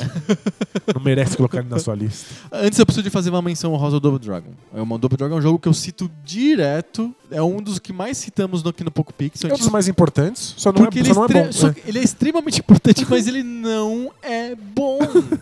ele foi muito bom lá em 86, 87, quando ele saiu, mas hoje ele realmente não dá pra você jogar. E se você comparar com os jogos próximos, que o que aconteceria depois, ele realmente não faz boa figura. Não faz mesmo. É, ele é um jogo que você tem dificuldade de você dominar, você pode criar uma técnica e fi- o- e ficar fa- os- ganhar o jogo fazendo sempre o mesmo golpe o tempo Aquela inteiro. cotovelada pra trás. A famosa ridícula. cotovelada pra trás. E as continuações que saíram no arcade, o Double Dragon 2 e o Double 3, são ridículas, assim, são indizíveis. Não tem como classificar por que, que eles lançaram jogos tão ruins como continuações de um jogo que fez tanto sucesso que era tão importante na época como o Double Dragon. Pois é, eles não conseguiram, né, lidar com o sucesso. Exato, mas eu preciso dizer que eu, apesar de todo mundo considerar um jogo quebrado, etc., eu tenho um especial carinho pelo Double Dragon 3 do Nintendinho, não do arcade. Do arcade ele É diferente? é injogável. O do Nintendinho, ele é um jogo interessante, é o do Bim, sabe? Do Jimmy, do, Do Bim. Pini do Jimmy. É, ele tem um, pra mim, ele tem uma coisa muito interessante que é: você tem vida única, é permadeath. Você, você tem o Jimmy, o Bimmy, e perdeu os dois, você acaba o jogo. Se- A menos que você chegue na fase do Japão e consiga pegar um aliado. A menos que você vá pra fase da China e pega um aliado, aí você ganha como se você estivesse ganhando vida. Só que a vida vem em forma de uns lutadores que são bem diferentes do Bimmy e do Jimmy. Não Ah, são bem só legal. não só o Bime de outra roupa, roupa azul em vez de vermelha. É um lutador com um lento, que tem um soco forte. Ele é bem diferente. É, mas ele tem várias fases de plataforma meio quebrada, que você tem que ficar pulando em coisas assim. E isso, Nossa, não. isso quebra o que que é um beaten up. E eu gosto do jogo, acho a proposta interessante, mas eu não tive coragem de colocar ele no meu high five. Justo, não merecia mesmo. Não pode dizer o Rivicid Ransom vai botar isso aí? Exato, mas é que vale a pena, e a música é muito boa. Vale a pena é, procurar o Double Dragon 3 do Nintendinho. Só pela pi- piada do Bim já ganha ah, a, a, Gente, a- que- a ida ao YouTube. Quem é Bimi? Não é nem o nome. é tipo quando eu recebi meu CPF, meu CPF tava tá escrito Panilo. tipo, não é um nome, sabe? Ninguém chama Panilo. Mas o que eu queria dizer é que se o governo disse que você chama Panilo, já era. Você é o Panilo. Eles, eles mudaram de ideia depois. eu fui reclamar nos Correios. Nos Correios? Tipo, nos Não era Correios. na reclamar. Receita Federal? Não por é, acaso? foi nos Correios. Gente. Nossa, que absurdo. Fechamos o high five de beaten up? Fechamos? Olha só, até que a gente se divertiu com beaten up. Quem Beaten disse ups que são não dá pra se máximo. divertir com beaten up? Nada, e olha, tem um monte desses jogos que foram remasterizados, dá pra jogar agora em em altíssima resolução junto com StarCraft. Nossa, eu tô com muita vontade de jogar StarCraft. Vai jogar StarCraft, Guardian Heroes, o Dungeons, Dungeons and and Dragons, Dragons. de Mistar aí. E você que não, não jogou River City Ransom direito, vai jogar também. Vai, vai ter remasterizado do River City Ramson? Não tem, mas eles relançam pra tudo co- co- quanto é console. No tem pra iPhone. 3DS, tem pra DS, tem pra qualquer coisa da Nintendo. Se tiver saída no, i- Vai sair no pra iPhone, eu Switch. vou baixar. Mas no iPhone não tem. né? Jogar beaten up no iPhone é a pior experiência É a possível. Pior ideia. High five! High Five. High five é aquela sessão do nosso podcast que a gente lista nossas coisas favoritas, ou menos favoritas, ou mais ridículas, ou mais engraçadas, dentro do, do mundo do videogame. E já que a gente tá falando tanto de Adventure Point and Click, a gente vai fazer um high five hoje sobre Adventure Point and Click. Quais são os nossos cinco Adventures Point and Click favoritos? Boa. Fizemos nossas listas, eu já vou avisando que eu estou pronto para as sapatadas gerais, tanto do, do- dos nossos ouvintes quanto do- de você mesmo. Vou te dar, sa- eu vou te dar sapatadas? É, Eu acho que talvez você me dê sapatadas. Mas eu também queria dizer que, a- apesar de, apesar de a gente estar chamando de Adventure Point and Click, eu, eu tive a liberalidade de incluir também Text Adventures, ok? São adventures gráficos, ou que eu- na verdade não são text adventures, são graphic adventures, só que com input de texto. Entendi. Então, ok. É. Não tem Eu, mouse. eu me dou essa liberdade também, eu só não ponho nenhum, porque não, Você não gosta. não gosto. Vamos lá, nossas, nossas listas. Eu sou o primeiro dessa vez, porque semana passada foi você. Ah, então é meu debate de bolsa. O debate de bolsa é seu. Ai, droga.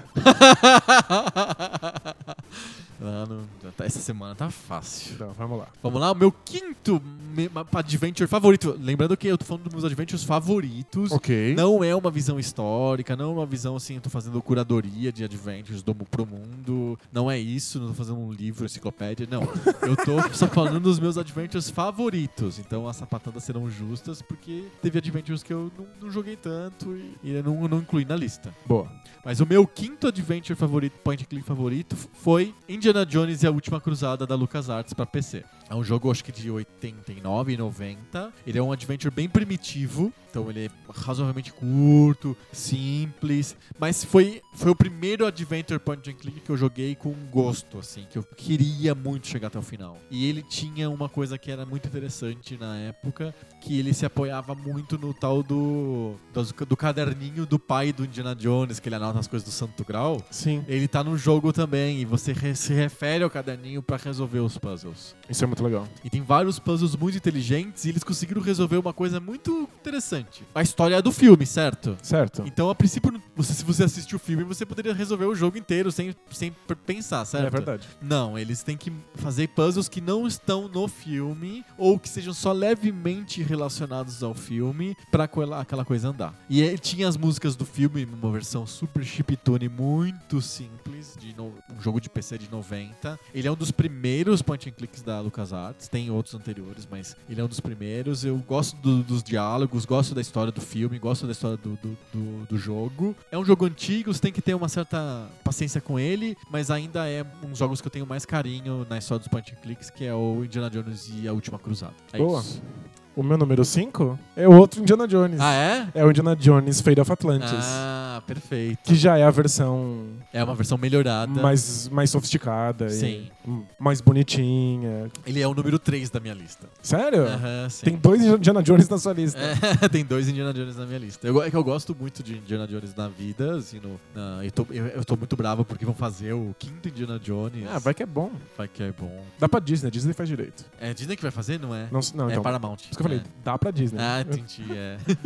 e eu gosto muito do Fate of Atlantis, Eu acho sensacional, como você falou, esse lance de você ter o caderninho, que é o Diário De do vo- Platão, no caso. de você ter um papel em que você tem que ficar lendo pra tentar resolver os quebra-cabeças. Sim. Me faz sentir o, O Indiana Jones. Jones. E hoje em dia existe esse exato modelo nos Uncharted. Aham. Em que você tem que ficar lendo um papel e ficar tentando descobrir um puzzle. É que eles são tão fáceis É fácil, no Uncharted. É tão ridículo. No Indiana Jones Fate of Atlantis, eu me sinto um gênio. É que tem, Quando- co- tem coisas você muito legais. consegue. E o legal é que o Diário do Platão ele é randomizado. Sim. Você não pode decorar a resposta. Não, Se não. jogar outra Tem que vez, a usar o resposta é diário do Platão. diferente. Isso. Você tem que usar sempre o diário pra tentar resolver. Sim. E eu gosto também que o jogo bifurca, né? É, tem, ele Existem vários trifurca. caminhos, né? É, ele tem a versão com que você joga com a Sofia, tem a, a versão que você joga sozinho, é, em modo adventure, que- resolvendo um monte de puzzles difíceis, e tem outra versão que você joga com puzzles mais fáceis e dando porrada nos inimigos. Isso. Eu vou continuar com bifurca, porque a gente finge que o caminho da porrada não existe. é, o porque Fists. é muito ruim. Tem- A ideia é bem legal. Porque eu imagino que pessoas que gostam de do Indiana Jones também gosto de ação. também gostam de ação. Então tem a parte de quebra-cabeça, porque ele é inteligentão, mas também tem a parte de porradaria.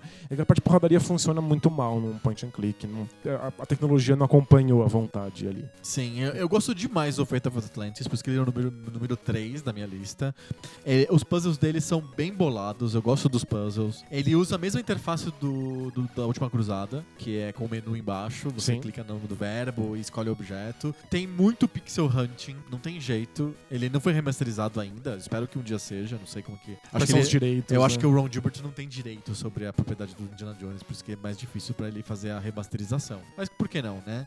E tem muito pixel hunting, porque é o modelo do jogo. O, o outro jogo, o Última Cruzada, também tem muito pixel hunting.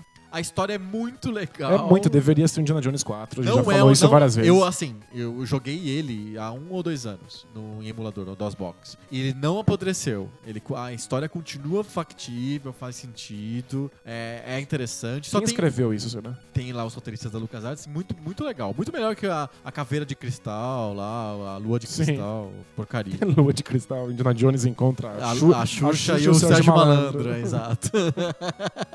eu gosto demais desse jogo. E só, ele só tem um problema que eu acho que o labirinto no final de Atlântida é meio repetitivo, maçante. Não, é horrível, horrível. Pior ideia. É, mas os puzzles do de Atlântida são muito bons. Ele tá no número 5 da minha lista porque o que ele faz bem, ele faz muito bem. Mas tem vários defeitos no jogo. Sim. Porque ele, ele tenta misturar jogabilidades. Ele tenta não ser só um point Tem and click. carrinho, né? Tem uma fase em Então tem- Mônaco que tem ra- carrinho. Tem um carrinho, tem o. Tem o.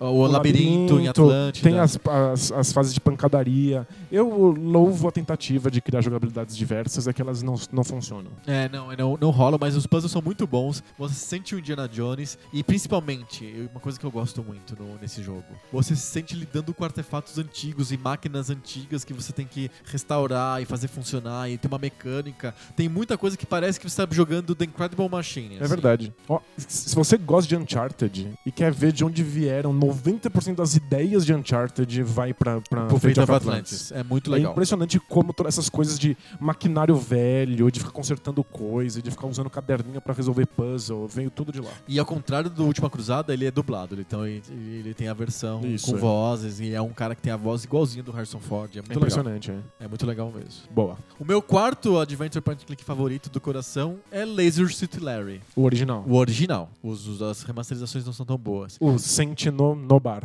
É isso? E que você tem que escrever. o o Larry é diferente de um point and click porque ele tem que. Os comandos são de texto. E isso, isso cria uma dificuldade absurda pro jogo. Porque não tem cursor, não tem pixel hunting. Você simplesmente tem que chutar coisas, escrever coisas. Mas você pra não coisas sabe o que o acontecerem. personagem prestou atenção. Você não sabe. Então isso é uma barreira incrível. E pensar que é um dos 28 milhões de adventures de texto da, da Sierra. É, tem, tem pelo menos cinco King's Quest que são assim. Três Police Quest que são assim. Acho que dois ou quatro Space Quests que são assim. E que você escreve. É, uma- é- é muito Lembra do difícil. Space Quest do Roger Wilco? Sim. De- é, Eu, eu acho extremamente complicado porque você tem que lutar contra o personagem. Você fala assim, pegue tal coisa, ele fala, não quero. É. Mas faça aquilo, não sei o que é aquilo. Então, como, por exemplo, é, tem um. pa- Eu vou contar, não tem spoiler aqui. É, você- no, no começo do jogo do, do, do Larry, você tem que pegar o uísque do bar, não beber, e, e dar pro bêbado que tá no banheiro, que ele vai te dar o controle remoto da televisão. Como que você sabe que você tem à disposição no, no, no bar ou whisky pra você comprar? Eu, eu sei que é um bar, mas tipo, você, tem que, você pode escrever qualquer coisa. Mandar o bartender a merda. E ele vai falar, não vou fazer isso. Aí você fala, comprar o whisky, aí ele compra o whisky. Então, tipo, é muito críptico. Mas é, é- ao mesmo tempo é engraçado ter uma interface de texto. Parece que é mais livre, parece que tem uma liberdade no jogo mais, mais viva. Você sente mais o Larry, você se sente mais perdido naquele mundo estranho. Imagina o King's Quest, que é um jogo que me impressionou muito quando eu era muito pequeno. É, de- deve ser desorientador, você tá num mundo de fantasia capa-espada e você simplesmente não sabe o que fazer, porque não tem pixels piscando na tela que te orientem. Você tem que digitar tudo. Quando eu era criança, eu via essa interface e eu pensava, esse jogo eu posso fazer tudo. É a vida real. É a vida real, eu posso escrever o que eu quiser e ele vai fazer. E aí, com o tempo, não só a experiência no jogo, mas com o nosso tempo de jogadores, a gente entende melhor game design, é, é- é uma farsa. Tem o Tem mesmo algumas coisas escritas ali, é. tem o mesmo número de opções que teria se fosse por- clicando ou se Sim. fosse apertando um botão. É, é- é só pra te dar uma falsa sensação de liberdade. Exato. E fi- fi- Você fica oprimido pelo mundo de jogo, não porque você pode fazer coisas demais, mas porque você não faz a menor ideia do que é que pode ser feito. Sim, exatamente. Então, mas apesar disso, o Larry tem puzzles divertidos, a história é engraçada, os diálogos são muito melhores que a história, que a história é bem simples, bem boba, mas os diálogos são engraçados e eu gosto do Larry. Os, as, as refe- eles fizeram duas remasterizações do Larry com o menu de point and click, eu não gosto tanto, eu prefiro a versão original, Escre- escrevendo. escrevendo mesmo. Boa. E o teu número 4? Meu número 4 é Day of the Tentacle. Opa! Deve estar na tua lista, com certeza. É o número 1 um da minha lista. Eu sempre descubro o número 1 um da sua lista antes, né? É. Spoiler!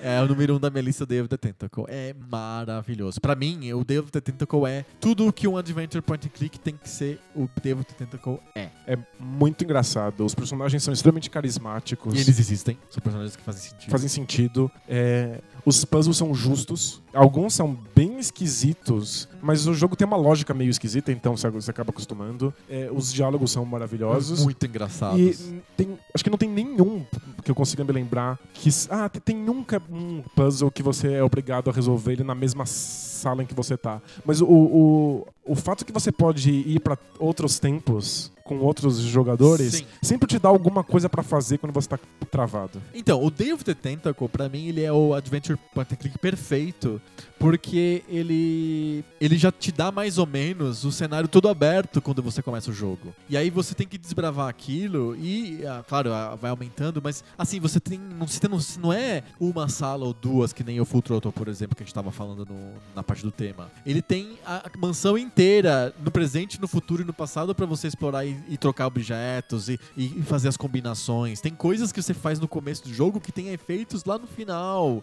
É muito bem bolado. O cara que escreveu, que bolou os puzzles, é incrível, porque é realmente engenhoso. Tem, tem coisas que você tem que fazer no começo do jogo lá pra frente. Tem Sim. objetos que tem- que estão presos no chão, tem lá a famosa moeda que está presa no chiclete. Você pega aquilo e você fica com aquilo no bolso, um pedaço enorme do jogo, até você conseguir usar aquela moeda. Até pra você ter ideia. É, e o- esse formato de que você pode ficar indo pra qualquer, pra qualquer tempo e que um influencia o outro resolve um dos maiores problemas de point and click, que é o fato de que quando você fica travado num puzzle, você para no jogo. Sim. Você não tem mais o que fazer. Devo ter tempo sempre tem alguma coisa pra fazer. Você passa pro outro. Você pra passa outro. pro outro. Aquilo, no, ai, no futuro eu não tô conseguindo resolver isso. Vai pro passado. Vê se no passado você consegue resolver esse mesmo problema que você vai ter no futuro. Sim, é maravilhoso, pra É. mim é perfeito. Eu não consigo ver nenhum puzzle errado quebrado no, no Day of the Tentacle. Eu não lembro de nenhum. Se você se lembrar de um, me, me fala. Eu acho que não tem nenhum puzzle quebrado. Todos os puzzles são divertidos e, assim, tem puzzles que você dá muita risada quando você resolve. Não só pela alegria de você resolver o puzzle, mas porque São o- engraçados mesmo. porque é. são engraçados mesmo, são di- di- muito divertidos, os diálogos são ótimos e a remasterização tá incrível. Compre, custa 3 reais na PSN. Compra lá. É realmente legal. Boa. Devo ter tento qual é o maior Adventure Point and Click de todos os tempos pra mim. É o Adventure Perfeito. O seu número 3 já foi também, né? Foi o Feita of Atlantis. Qual que é o seu número 3? Meu número 3 é um que eu acho que tá no mesmo nível do Devil the Tentacle, mas pro- pelo, um, é um que eu tenho mais carinho, Que é? que é o Curse of Monkey Island. Ah, tá. Ele não tá na minha lista porque eu não joguei. E aí essa é a minha sapatada. Por que você jogou Curse of Monkey Island? Eu, não- eu joguei muito pouco, eu não, não tive acesso. Jogos de PC são aqueles que você recebe do além, assim, aparece o disquete na tua frente, você joga e não caiu o disquete do Curse of Monkey Island pra mim. Que absurdo. Sim. O Curse ainda é bonito, eu joguei recentemente. É, ainda é, é um jogo lindo de, de Ele se ainda ver. tá disponível a remasterização pra baixar? Não, o Curse não tem remasterização. Não? Qual que tem, né? A- O- o- Ah, é o, é o os The dois- Secret, né? Os dois primeiros, é. É, tá certo. É, o, o Curse é o mais bonito. É muito engraçado. Mas, tipo, histericamente engraçado. Aham. É, tipo, de gargalhar o tempo inteiro. Os quebra-cabeças todos, Funcionam. todos são justos. Todos são muito engraçados. Não tem nenhum quebra-cabeça que seja Chato. pronto, resolvi. Todos eles são divertidíssimos de fazer. E tem vários quebra-cabeças que são em telas únicas, que são muito legais. Inclusive, o o final, o jeito que você enfrenta o chefão final é muito divertido. Aham. E quando você finalmente tem a sacada, você sempre se sente. É, o, foda, a né? Lucas Arts, acho que a partir de um certo momento, ela sempre faz chifões finais com, com puzzles. Sim. Puzzles de tela única. Então, por exemplo, no Day of the Tentacle, tem o chefão final com um puzzle de tela única que é muito engraçado. É, Já o Futroto também tem um chefão final com puzzle de tela única muito longo é, e chato porque, sem querer dar spoiler, é a- escolher opções de um menu é, não tem graça. Entendi. Então, tipo. Mas é realmente é um chefão final. O chefão final do Curse é, é divertido. É divertido. Vale a pena. Não, sério. Primeira sapatada do dia. Você não ter jogado Eu vou, eu vou- Curse é- vou achar ele no é DOS Box. inaceitável. É, sapatada na minha cabeça. Boa. Teu número 2. Meu número 2, eu já falei do David Tenko, eu tenho que falar do pai dele, que eu ainda acho maravilhoso, que é o Manic Mansion. O Manic Mansion é o pai desse modelo de adventure point and click que tudo está posto pra você desde o começo. O mundo é complexo e tem muitas coisas e, e as coisas são intrincadas e levam a soluções distantes. O, realmente o jogo é bem difícil. O Manic Mansion eu acho que é a principal questão com o Manic Mansion da maioria das pessoas é Ele que é o muito jogo é difícil. difícil. É. O jogo tem uns puzzles muito difíceis, mas os puzzles não são, que em inglês se chama obnoxious, assim, não são óbvios e, e, assim, do tipo, é, como n- impossível chegar nessa solução sozinho sem usar o walkthrough, sem, sem pe- pedir ajuda pros universitários. O Manic Mansion tem puzzles muito difíceis, mas que eles são difíceis porque são os objetos estão muito longe, descolados no tempo e no espaço, assim, do tipo, é uma coisa que eu peguei bem no começo do jogo, numa sala que fica longe de uma co- que eu vou chegar no final do jogo, eu tenho que usar aquele objeto lá do começo, eu nem lembro que eu tenho mais aquele objeto no meu inventário. Mas eu acho isso tão legal, ele é autocontido, mas é autocontido numa mansão que tem 25 ambientes. E esses ambientes estão mais ou menos livres pra vocês, você o tempo inteiro. Então você fica andando, e circulando dentro daquela mansão e abrindo, abrindo as portinhas, tem muito pixel RAM e tal. Você vai mexendo na, na mansão e vai descobrindo as coisas, e a princípio você vai coletando um monte de objetos que não tem uso, e você vai usar aquilo lá na frente. Então, o Day of the Tentacle é uma versão melhorada, mais fácil, um pouco diluída do que é o Manic Mansion. Mas pra uma experiência de adventure point and click chute no saco, assim do tipo pesado mesmo pra profissional, o Manic Mansion eu ainda acho imbatível e eu ainda acho extremamente jogável. A graça é que se você tem o Day of the Tentacle, você tem o Manic Mansion, porque você pode jogar o Manic Mansion numa sala do Day of the Tentacle. Na Tá versão remasterizada também? Também. Então você entra na sala lá do cara, é o filho do Weird Al, lá um do- o vilão principal, ele tem um computador. Se você usa o computador dele, ele tem o Manic Mansion instalado, você pode jogar ele inteiro se você quiser. O legal é. Inclusive com save. É eu- muito bom, recomendo mesmo. Eu lembro de um puzzle do Manic Mansion, então acho que eu vou rejogar e vai ser um jogo novo. Vai ser Ba- divertido. É, é, é. Ah, pra mim, que eu joguei o Manic Mansion original, e tinha uma versão até pro Nintendinho, que era uma versão Sim, com eu joguei- menos, menos, menos fases. J- assim. Joguei um, um tantão do Nintendinho em- É. em emulador. E o Manic Mansion é, tem um, um, um puzzle que é compartilhado com o Day of the Tentacle. É, ele faz referência no Day of the Tentacle ao Entendi. puzzle, é muito engraçado. E você acaba fazendo aquilo também de novo, é muito bom. E você dá muita risada. O Manic Mansion é menos engraçado que o Day of the Tentacle, mas os personagens estão lá e não são os mesmos, E só tem- um é o mesmo, que E é o você Bernie. pode escolher, são vários personagens diferentes. São e- seis personagens que você escolhe, você escolhe três E deles. eles têm habilidades diferentes. Então, Tem, eles, eles realmente eles têm, fazem coisas diferentes. Isso, isso é e- muito, muito legal e muito não- difícil de muito fazer difícil funcionar. de fazer funcionar. E é o seguinte, não tem viagem no tempo, mas às vezes o, o Weird Al te prende. Você- o personagem fica preso no calabouço e ele não- você não consegue usar aquele personagem. Mas tem que, tem que usar o outro. é. E, é- e é um jogo que nem o Larry, por exemplo, que nem alguns da Sierra, que tem um dead end. Tem- você- de repente você tem os três personagens presos e acabou. Você não, você não consegue mais jogar. Você tem que res- res- sal- lá- carregar o jogo lá atrás. Então é, só- é um jogo que tem, tem- que, tem, que tem fim. Ao contrário dos jogos futuros da LucasArts, que nunca te prendem em lugar nenhum. Você consegue sempre terminar. E é por isso que ele é muito hardcore. Porque Sim. pode dar ruim. Mas eu dá um fator tensão, pavor. Tipo, explorar algumas salas Você do Manic tá Mansion. entrando é numa casa do assustador. cara. É realmente assustador. assustador. É muito legal. O jogo é menos engraçado, mas é, tem um clima muito, muito fantástico. Ele, ele, pra mim, o Day of the Tentacle ganha por um fio, assim. Mas o Manic Mansion ainda é extremamente memorável. É o 6 da minha lista, o Manic Mansion. Ah, Eu- olha eu só. acho ele hardcore demais. Ele é muito difícil. Qual que é o teu número 2? Meu número 2 é o primeiro e único jogo da minha lista que não é um jogo de PC. Olha só. É o Snatcher, do Sega CD. Ah, O Snatcher é um point and click. é de vídeo? É um jogo de vídeo? Não, é um jogo em, com visual cartunesco, meio desenho animado, Ah. Aham. é, em que você vê sempre em primeira pessoa. E aí você tem verbos pra interagir, pra conversar com as pessoas e resolver os puzzles. E alguns poucos momentos em que você tem que usar o seu cursor, em vez de, de escolher verbos, você tem que dar tiros nos Ah, inimigos. E é o Hideo Kojima Olha só. chupinhando o Blade Runner.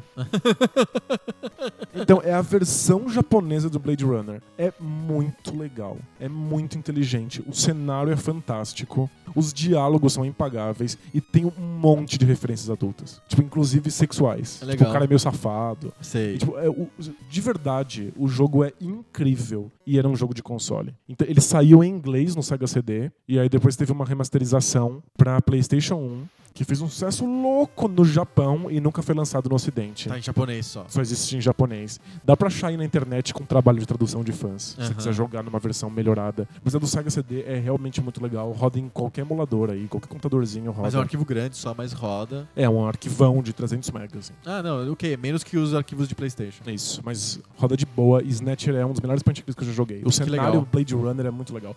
É muito melhor do que o point and click da Westwood, do Blade Runner. Tem um point click da, de, de Blade Runner? Filmado. Ah, filmado? É, ele é tudo filmado. Quando você. jo- o- todas as cutscenes são com atores de verdade e o resto é gráfico pré-renderizado. Aham. E É ruim.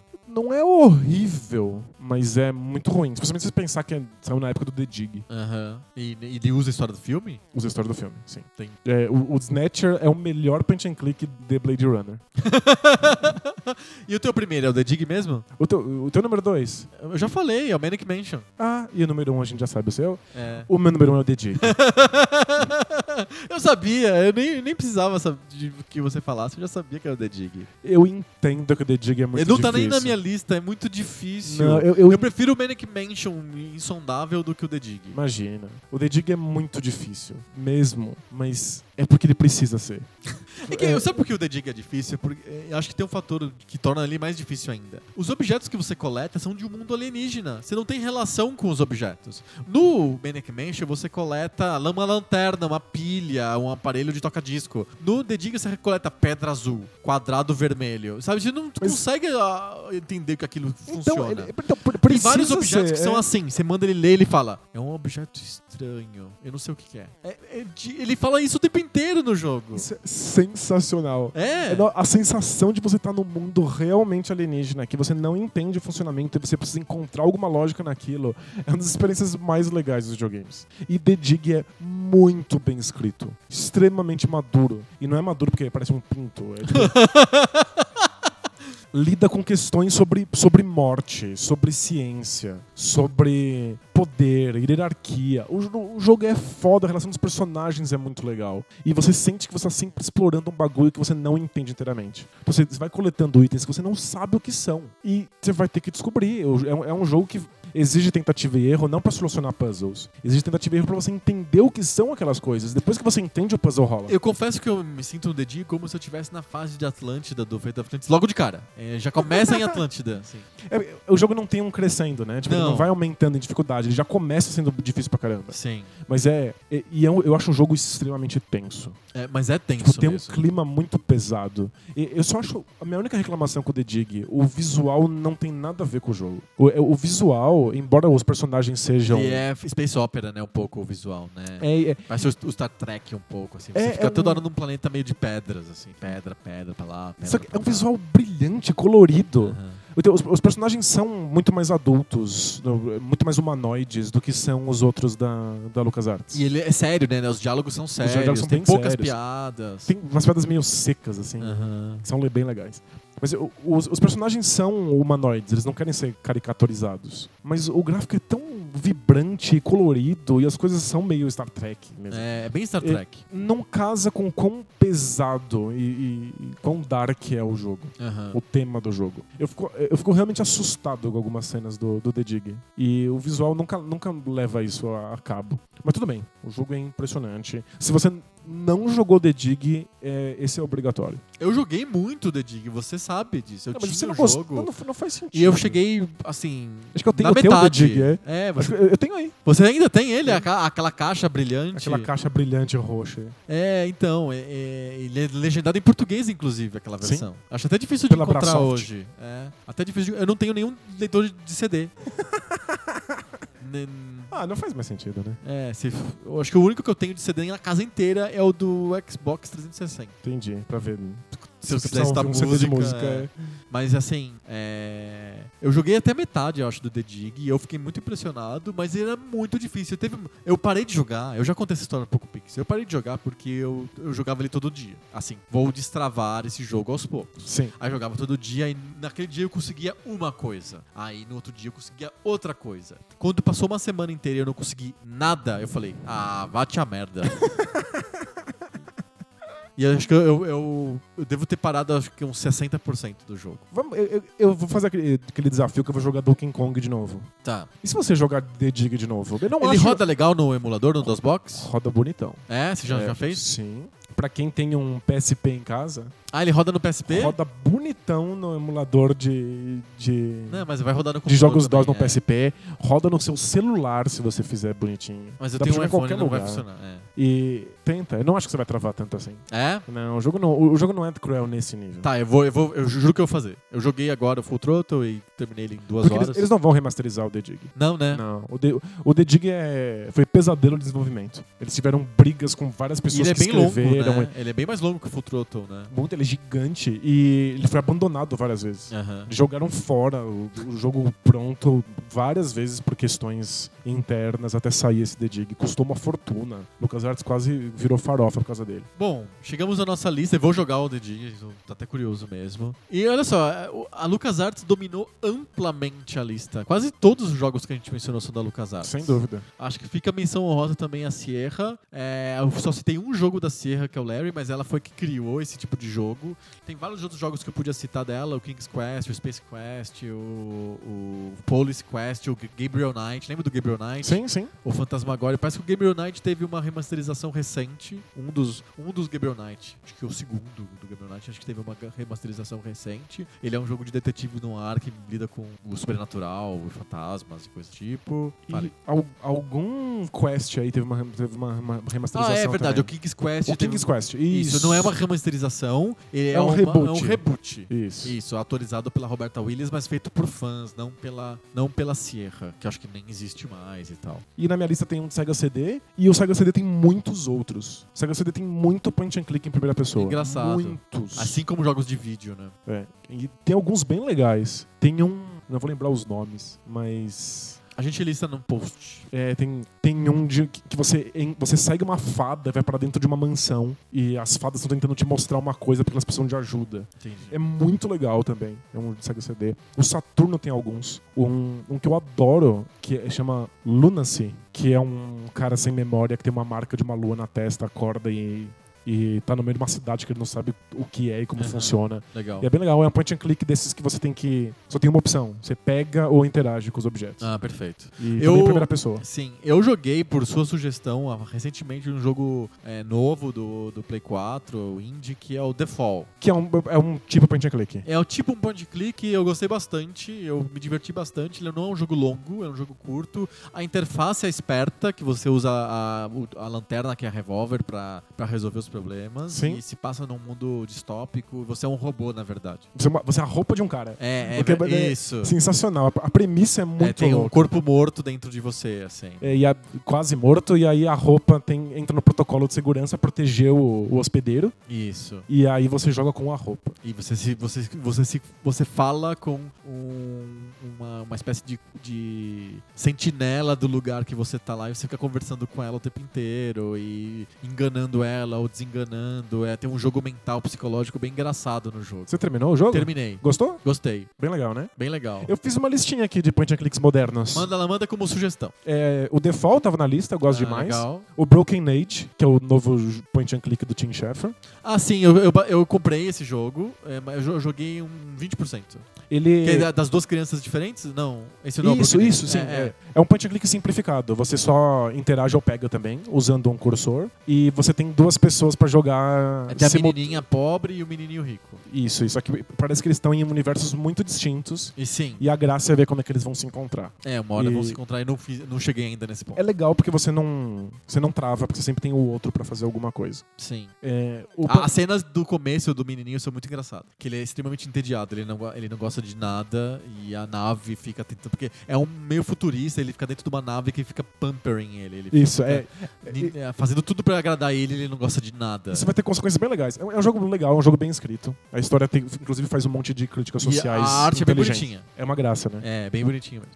É, próximo, o, o Punch and Click do Back to the Future, do De Volta pro Futuro. Ah, legal. É bem legal. é- foi um dos primeiros da Telltale em formato episódico. Mas ele não é um point and click, então. Ele é um Punch and Click. Ah, Ele- é? do, do- da Telltale, esse é, junto com o Sun and Max, Aham. novo deles, os únicos que são em formato point and click de verdade. Sim. Os- o, o jeito com que você controla o personagem e tal vai ser o jeito dos, dos futuros. Do The Walking Dead, o Aham. Wolf Among Us. Mas é- ainda é de apontar e clicar. Perfeito. É, o Machinarium, que é um clássico dos point and clicks modernos, tem em qualquer plataforma que você olhar. Deve ter até pra micro-ondas.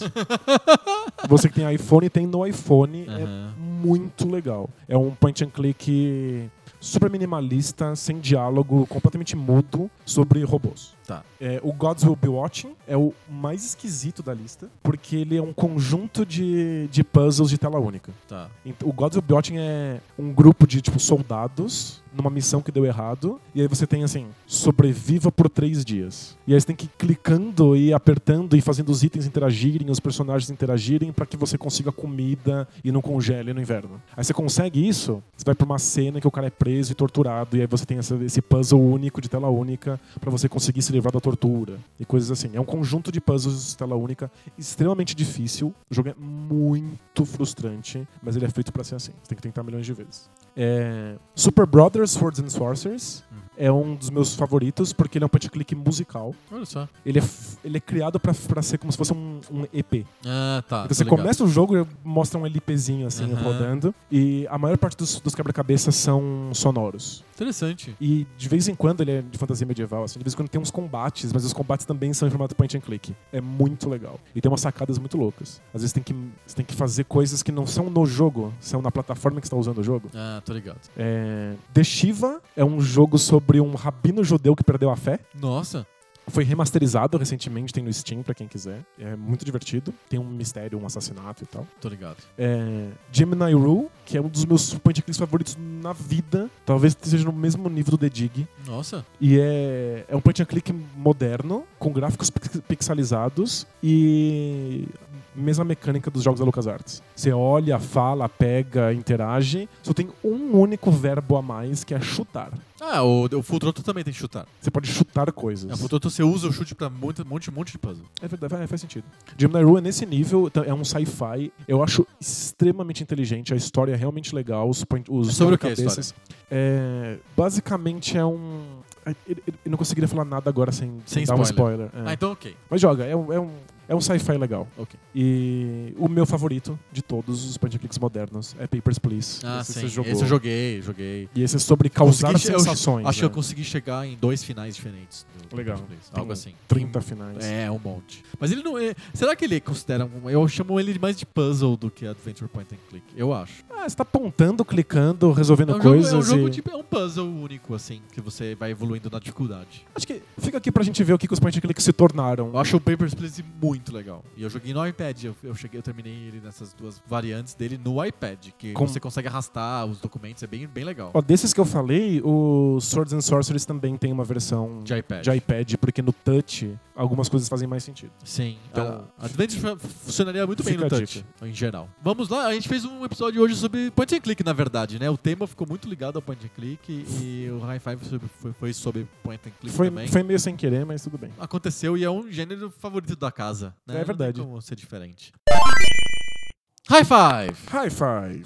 High Five é a sessão do podcast que a gente para de homenagear estúdios de criação de jogos antigos e novos e a gente faz listas. A gente começa a homenagear itens que são queridos pra gente ou que não são queridos, mas que são estranhos, curiosos, engraçados, da história dos videogames. Toda semana é um tema diferente. Essa semana, qual que é o tema do High Five? O tema dessa semana são os melhores jogos de esporte. Esporte. Então não tem a Capcom, porque, né? É, não, Não tem não a Capcom. tem a Capcom. Se bem que eu coloquei na minha lista um. O jogo da simu- Capcom? É um, um simulador de vida de tenista. Ah, Tô desculpa. brin- Não, tô brincando. Ah, bom. Não, é, você coloca do, do Tokyo Bus Guide, porque não podia.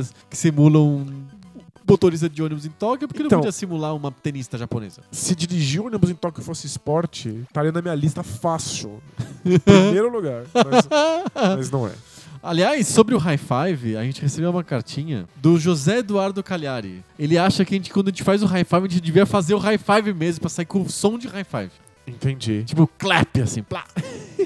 É que o microfone não vai pegar. Exato, o lance é esse o problema da sonoplastia aqui no Estúdios Bola Presa de Rádio. A gente tem dois problemas. Um problema é que o microfone não vai pegar som direito. E o segundo é que a gente tem medo que o microfone pare de funcionar. Se a gente se mexer Se a gente muito. se né? mexer muito. Então a gente fica meio estático aqui. E tem um terceiro problema. A, a vida já tem fracasso suficiente. Eu não conseguiria lidar com a gente tentando fazer um high five e, Que não pegando, funciona, e né? pegando ele torto. É, Tem exato. coisa mais High five insatisfatória torto. do que um High- high five torto. High five, high five torto. é que não muito faz ruim. barulho, sabe? Que é o track de high five. Nossa, não. Não, Não, melhor não. não saberia lidar com isso. Mas quem sabe a gente coloca o- no- na sonoplastia. Boa. Um som sintético de high five.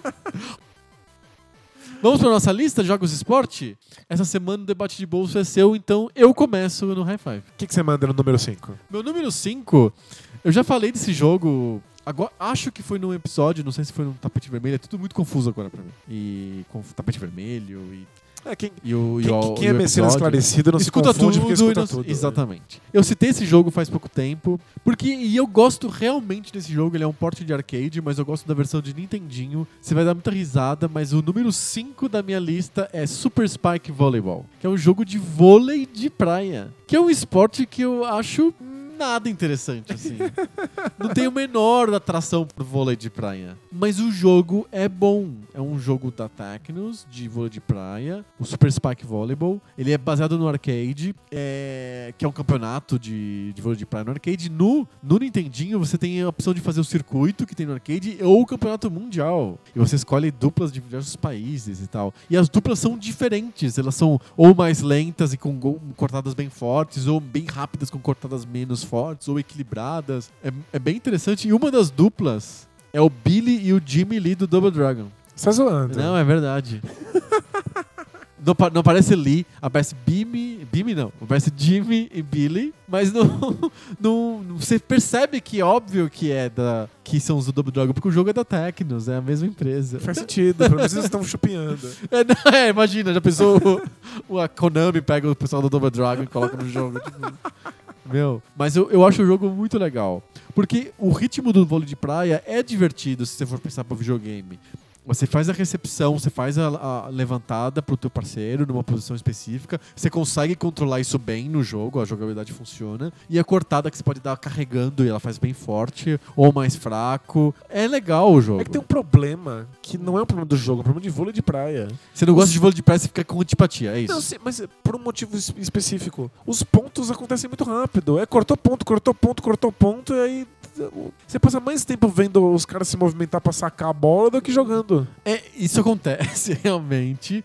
Tem um sistema de vantagens pra isso. É, o jogo é mais antigo, então tem um sistema de Ou vantagens. seja, não acaba nunca. É infinito. É, é- é uma quantidade infinita de saques. E Você vê, você vê muito saque. Nossa, é foi realmente muito um, saque. é um jogo sobre saque. Mas é tão legal e é, é tão bem feito que quando você chega no fim, você sente que você está jogando um jogo de fases, de um jogo de com- como se fosse, sei lá, o Street Fighter 2. Porque você pega a dupla e você passa pra próxima dupla que é mais difícil. E é lá do Japão. E a dupla não sei da onde. E aí você. va- Ela tem uma característica X e você muda o seu jeito de jogar. E quando tu tá chegando nos Legal. últimos pontos, ele muda a música pra ficar uma música de tensão, assim, porque o jogo tá terminando, é match point. É legal, funciona. Gente, é eu um- não, eu não lembro desse grau de sofisticação. Era legal. É. o E é do jogo. Nintendinho. É jogo do Nintendinho. e Muito bom. Você consegue carregar a cortada. Recomendo. o número- Meu número 5 é Super Spike Volleyball. Boa. E o seu número 5? O meu número 5 é o representante de futebol da lista. Olha, você tem um jogo de futebol na tua lista. Eu tenho um jogo de futebol na minha lista. E é com dor no coração que eu digo que não é Konami Soccer. Ah! Eu joguei muito Konami Soccer, ele foi extremamente importante na minha infância, mas o jogo que merece estar aqui é o jogo que definiu os jogos de futebol modernos. É o jogo que definiu a experiência do FIFA e do Pro Evolution Soccer, que é o FIFA 98. Muito bom, ele é o meu número 2 da minha lista. FIFA 98. Então a gente tá fazendo com spoiler, é isso? É com spoiler. A gente recebeu, inclusive, cartinhas no, no, no Twitter falando que não ligam pro spoiler do, do High Five. é o Então, seu número 2, então. É o meu número 2. FIFA 98 é um jogo muito bom. É muito bom. É muito bom. E é, é o primeiro jogo de futebol que verdadeiramente parece futebol. Porque até ali a gente ti- tinha tido FIFA 96, que era isométrico, que parecia um pebolim. Era o Pebolim. 97, que era o Robocop, correndo embaixo debaixo d'água. Exato. E aí, finalmente, em 98, os jogadores parecem quem eles deveriam parecer. Sim. A jogabilidade lembra futebol, tem o ritmo do Você futebol. consegue montar os times e fazer camisetas personalizadas. Você consegue fazer milhões de coisas. É, é o FIFA fazendo aquilo que o, que o Ineleven já estava fazendo há um tempo. Sim. Que é dar as ferramentas para que as pessoas possam mudar o jogo da maneira que elas O querem. FIFA 98 foi uma das experiências mais felizes que eu tive com videogame na minha vida. Do tipo, eu Comprei o jogo na loja, coloquei e adorei muito. E Eu não tinha como não adorar. Sim. E era infinito. E ainda tinha o Road to World Cup, em que você podia que foi lançado um jogar. ano depois. Você podia jogar com, com as equipes que estavam indo pra Copa do Mundo Sim. e fazer a classificatória e jogar os grupos de, É de, de muito verdade. E se levantava a taça se você fosse campeão. Era um grau de, de tentativa de simular o evento real. Era Com os- muito legal. Com os estádios E reais. tinha os clubes Ah. brasileiros As já. propagandas reais. As camisas eram iguais com a Nike, a Adidas, sei lá, os fornecedores. O FIFA 98 é, pra mim, o- é o- realmente o definidor do jogo de esporte moderno. Exato. Pra mim, é o FIFA 98. É quem define pra- a, a minha compreensão de um- uma simulação esportiva. Pra mim também. Porque é simulação não só da jogabilidade, mas também de todo o espetáculo, Do de que tá em todo, torno. todo o clima que tá em volta do jogo em si. Pra mim, é o número 2 FIFA 98. Pra mim é o número 5, tem tantos jogos mais divertidos na minha lista. Ah, é? É. Eu vou falar de um jogo também que você acabou de citar. É o número 4 da minha lista, Konami Soccer. É, Eu- Eu tinha certeza absoluta Não, que ia estar tá na sua por- lista. porque se fosse o High Five dos jogos que eu mais joguei na minha vida, Quando eu pensava que era o era primeiro. o número 1, um, porque eu joguei hum, a de um nível doentio de ter jogado Konami Soccer na minha infância. A gente tinha o MSX, a gente não tinha o Nintendinho ou outro, outro console. O jogo de futebol do MSX era o Konami Soccer, porque os outros jogos eram injogáveis, eram realmente muito ruins. Michel, é, o Match Day Soccer, Olha, eu, gos- muito ruins. eu gostava de um jogo de futebol do MSX. De palitinho? que era 11 contra 11 e que por mais que eu tente, eu não encontro em lugar nenhum. Mas é de bonequinho bem pequenininho? Não, era de uns carinhas gordinhos e eram 11 deles, eles não tinham muito contorno, porque não dava pra lidar com muita cor. Eles, eram vaporosos. eles eram- eles eram monocromáticos assim. ah, tá. E eu, eu te- já tentei listas Não é o Match Day? listas e listas e listas, não é o match day, eu não sei que diabo de jogo é esse. E eu já tô naquele ponto em que você começa a questionar sua própria sanidade. Se existe mesmo. Se existe mesmo, pô, eu posso ter inventado com minha memória infantil, sei lá. Mas eu jogava só esse jogo que eu acabei de inventar. Era um jogo que só existia na sua Só cabeça. na minha cabeça, o jogo da solidão e o Konami Soccer. Então, eu- na minha cabeça, eu, Você era o melhor jogador do, do teu jogo particular. com de certeza, só futebol. tinha, só tinha eu. É o teu número um da lista? Não, não, é o jogo que eu não sei o nome, né? Mas, é, é, pra mim eram os dois jogos de futebol da MSX. Eram esse e o Konami Soccer. Sim. E o Konami Soccer era muito superior. Muito superior. O Konami Soccer era muito O jogo era divertido. legal também. Outro era, o outro, Outro era legal. o que, o que você mesmo fez. Isso que eu fiz na minha cabeça. Um dia eu vou encontrar. Um dia eu vou encontrar. Vai e vou- provar tá pro mundo que você não Provar está pra delirando. mim, que eu acho que eu não não quero achar que eu tô louco. Konami Soccer é um baita jogo, eu já comentei bastante sobre o Konami Soccer aqui na, na- no Poco Pixel. É um jogo extremamente divertido, eu consigo jogar com prazer hoje. Não muito tempo, mas eu consigo. Funciona, é um jogo muito antigo, de 86. é- e é muito legal, muito, muito bem feito e é feito pra ser divertido. Ele não quer ser uma simulação de futebol, mas ele simplesmente funciona porque a mecânica dele é legal. Por isso que ele é o número 4 da minha lista, Konami Soccer. Eu olho pra ele, eu acho ele fofo, divertido. Os, Sai uma gráficos, lágrima do os, canto. os gráficos são charmosos, a nostalgia bate. Todos os jogadores são iguais de bigode. É, mas, mas não dá pra jogar. Hoje em dia não dá pra Não, jogar. dá, dá pra jogar sim. Eu jogo, eu jogo na tua frente, se for o caso. Eu jogo, não, e- não, jogo feliz. é claro. Me divertindo. Não por- pela nostalgia, pelo fator diversão. Então, você me dá 50 reais nessa aposta, Ah. eu jogo qualquer jogo que você quiser com um sorriso na cara, porque eu ganhei 50 Ah. reais. vai pro teu número 4. O meu número 4, Eu, eu, ia falar vai pro quarto, mas é estranho. eu fiquei numa polêmica na minha cabeça do co- como é que eu defino um jogo, de esporte. É verdade, regras de jogo de esporte. Eu, pe- na minha cabeça, quando eu fiz a lista, eu falei, não pode ser jogo de luta, tipo Street Fighter. Sim, a não ser que seja luta esportiva. Isso. Ou não pode ser corrida. Corrida é outro gênero. A não ser que seja corrida esportiva. Então eu, eu colocaria na minha lista.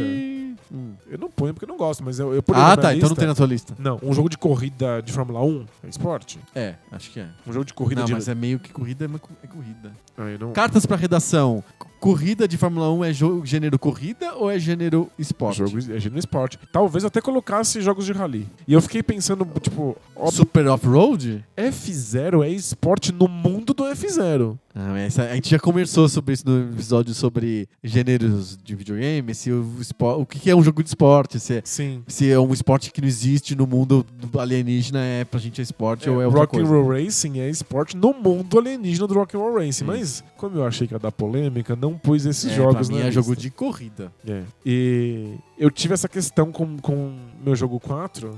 Não sei bem se é esporte, mas acho que é. Hum. E aí foi. Eu deixo a pergunta pra você: queimada é esporte? Claro. Então, o número 4 da minha lista é Super Dodgeball. Super Dodgeball é um baita jogo. Tá na sua lista? Não, não tá na minha lista. Boa. Mas ele é um jogo irmão do Super Spike Volleyball que eu comentei, porque ele também é um jogo da Tecnos. Também jogo da Tecno. E A Tecno tinha esses jogos que não eram nada simulação. Com esses Muito putaria. muito putaria, com esses personagens que tem um character design específico. Que são deles, que é São o do deles. pessoal do... Você pensa no River City Ransom. É isso. Exato! Eu achava maravilhoso, porque eu, Você era fã do o River, River City, City Ransom é um dos Ransom. meus jogos favoritos na vida. Eu achava sensacional que aqueles caras do River City Ransom jogavam queimada e eles tinham aquelas expressões faciais. Quando de- levava uma bola na cara. Isso, uma das coisas que eu mais amo no River City Ransom é quão expressivos são os personagens Tem a- quando eles apanham. Você, você já viu aquela? Eu queria muito aquela camiseta que é um cara chutando o outro no River City Ransom, que o cara vira o olho esbugado e tá escrito Isso. embaixo UG. a fala do personagem é UG. Eu acho genial quão expressivos eles são Sim. na pancadaria. Embora ele só fale UG. Ugh.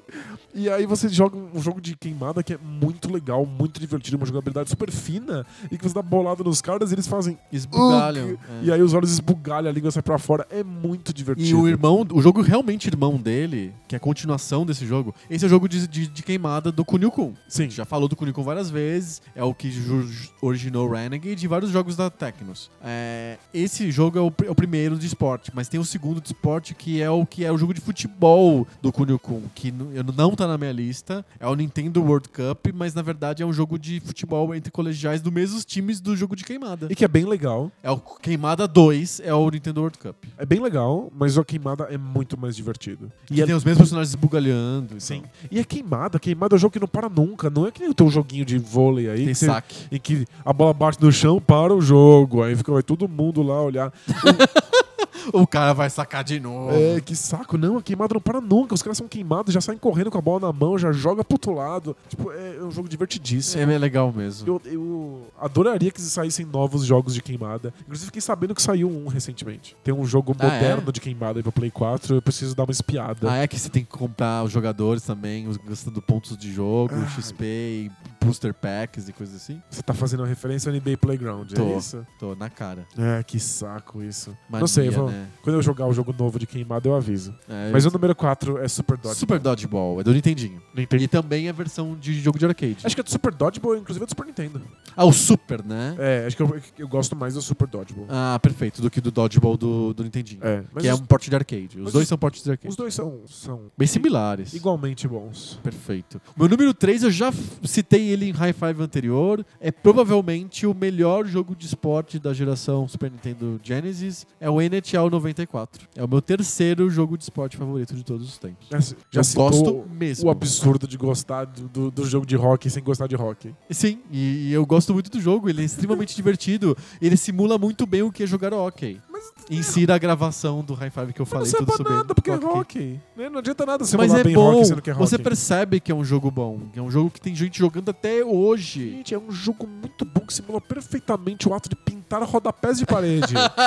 Mas é divertido pintar rodapé. não. Então, Você gosta de hockey jogar é. hóquei? Claro que é. Tem um monte de gente lá no hemisfério norte que gosta de hockey. É que a gente não tem ele culturalmente no Brasil. É porque A faz gente frio, não leu, tem na outra- semana não tem passada, a outra gente opção. leu uma cartinha do, do ouvinte que começou a gostar de hockey por causa desse jogo. É verdade, não. O jogo teve esse, Esse- poder. esse jogo mesmo. ele tem esse poder, ele é impressionante. Ele é que nem os jogos da NFL 2K lá, que tem gente jogando até hoje. Tem Tem, o mesmo. NHL, a EA lança até hoje, todo ano tem lá o NHL do ano, igual o FIFA. NFL tem o Madden todo ano, mas os caras gostam do NFL 2K em alguma coisa É do- e do, do- NHL 94. Ele- Eles jogam o NFL 2K2, 2K2 do Dreamcast e jogam o NHL 94 do Super do Nintendo. Super Nintendo. É, porque esses jogos são bons, Engraçadíssimo. fazer o quê? E são, eu tenho- eu- e por acaso eu acho que as temporadas eram muito boas. A temporada da NHL de 94 era muito boa. Ah, tinha vários jogadores lendários, o Gretzky, Mario Lemieux e tal, jogando. Essas coisas de tempestade perfeita, né? Exato, funcionou.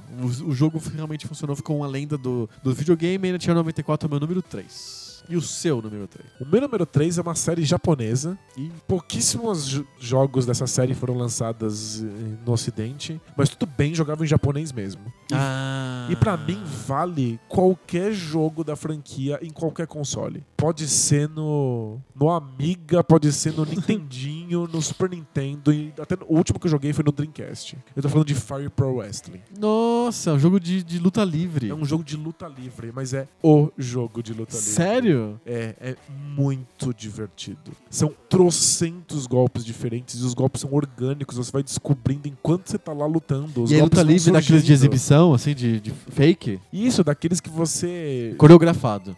antes de, de dar o golpe final, você tem que subir em cima lá do, Sim. do, Do do, ringue lá, mastro do do man- ringue e tem que dar o tchau pra torcida.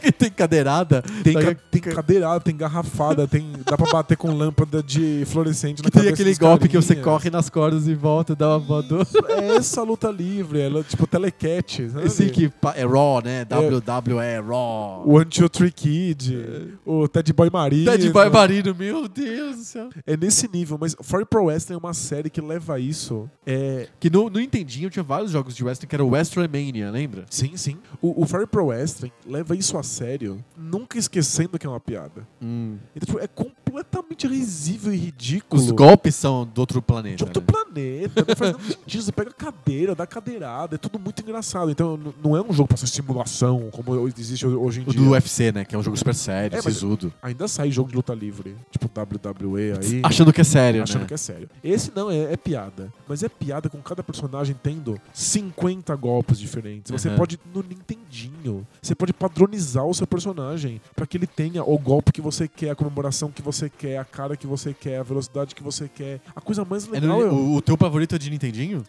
todos, todos eles são igualmente bons e acho que quanto, quanto mais velhos eles ficam, mais legais eles ficam. No Dreamcast ele ainda é pixelzinho, como Sei. se fosse um, um jogo antigo. Legal. Só que com 10 mil personagens diferentes. Mas é que, pensa que já no Nintendinho você pode criar um personagem do zero e aí depois ficar testando ele com os personagens que É existem. bem legal. É animal. Fire Pro Wrestling é um dos melhores jogos de luta de todos os tempos e se você achar que isso é um esporte, É, é, o conceito de esporte é alargado fortemente pela luta livre, mas. é o meu número 3. Muito bom. O meu número 2 eu já falei, que é o FIFA 98, que foi o seu número 5, né? Isso. E. Um jogo absolutamente fundamental pra história dos esportes nos videogames. Sem dúvida. E o seu número 2? O meu número 2 é um pódio compartilhado. Ah.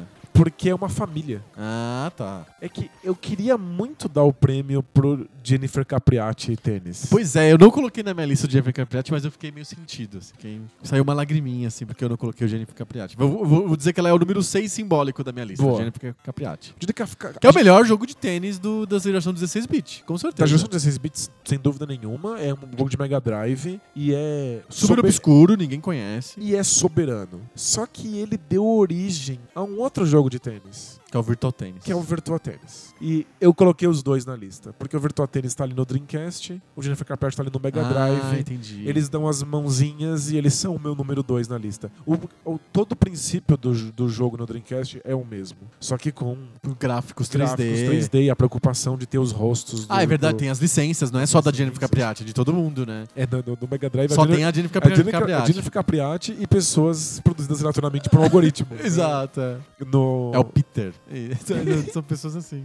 no, no, no Virtua Tennis, no Dreamcast, tem várias pessoas reais. Algumas não são, mas tem um monte de A pessoas série ainda reais. existe? Porque ela faz bastante sucesso, né? É, existir, ela existe, mas ela sai a cada eclipse lunar. Ah, tá. Entendi. Não era que nem o FIFA. Não, sai...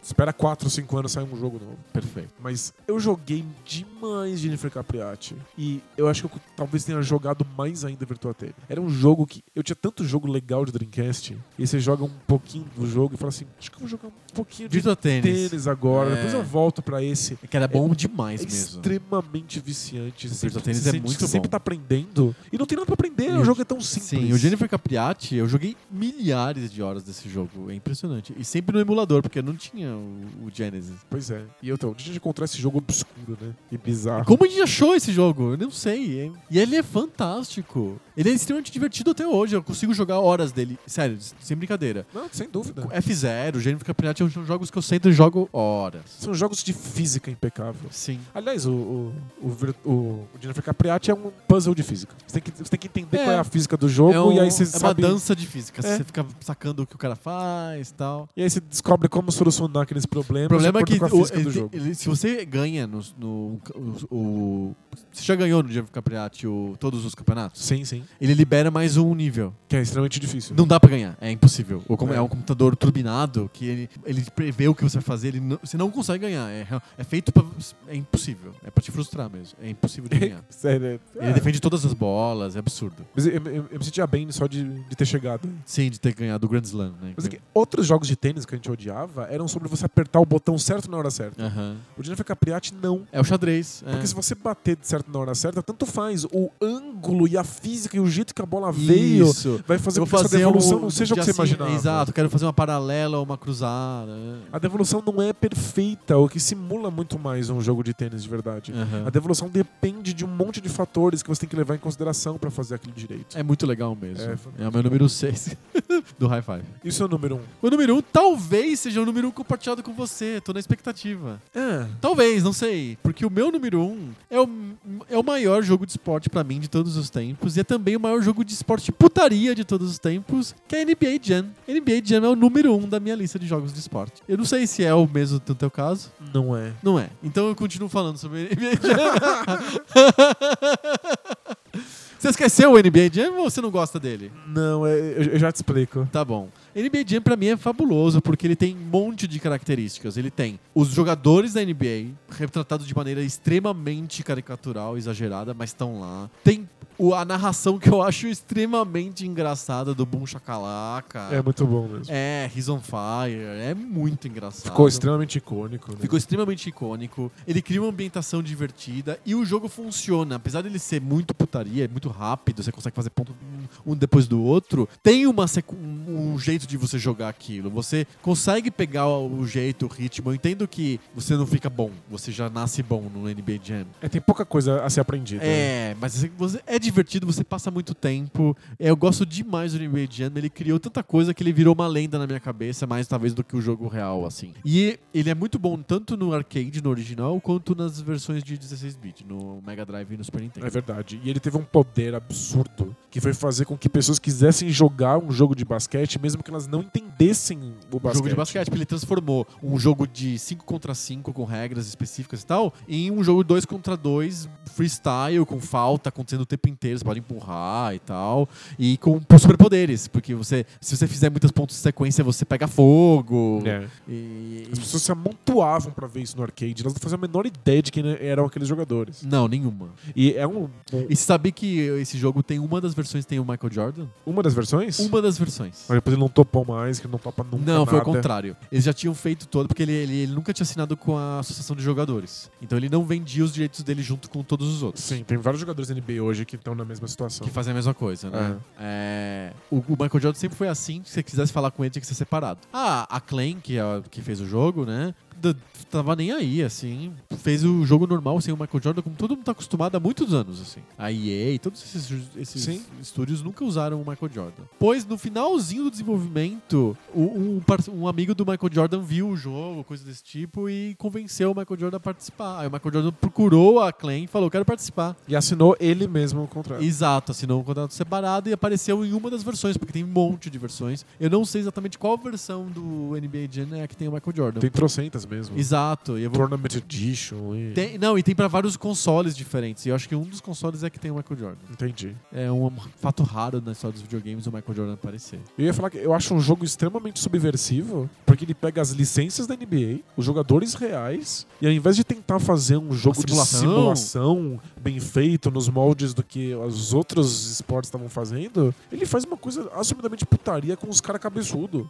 É, é, na verdade, se você, o cara- os caras cabeçudos são da, da, da versão nova do, do On Fire Edition. Nova, entre aspas, já tem uns 5 anos aí, sei lá. Ah, na versão original, se você for ver, eles são proporcionais bonitinhos. Ele- ele- eles são, mas é que tem o, o, O o- hack lá que o- você faz com Bubble Heads. É o truque que você faz, inclusive no arcade, você faz lá as combinações, e aí eles ficam E ultra, DQD lá. ultra com- cabeçudões. O jogo é uma piada. É, Sim. completa. E você, pegou, você pega as franquias reais, jogadores reais e transforma numa piada. É muito arriscado, é muito subversivo. E deu dá muito certo.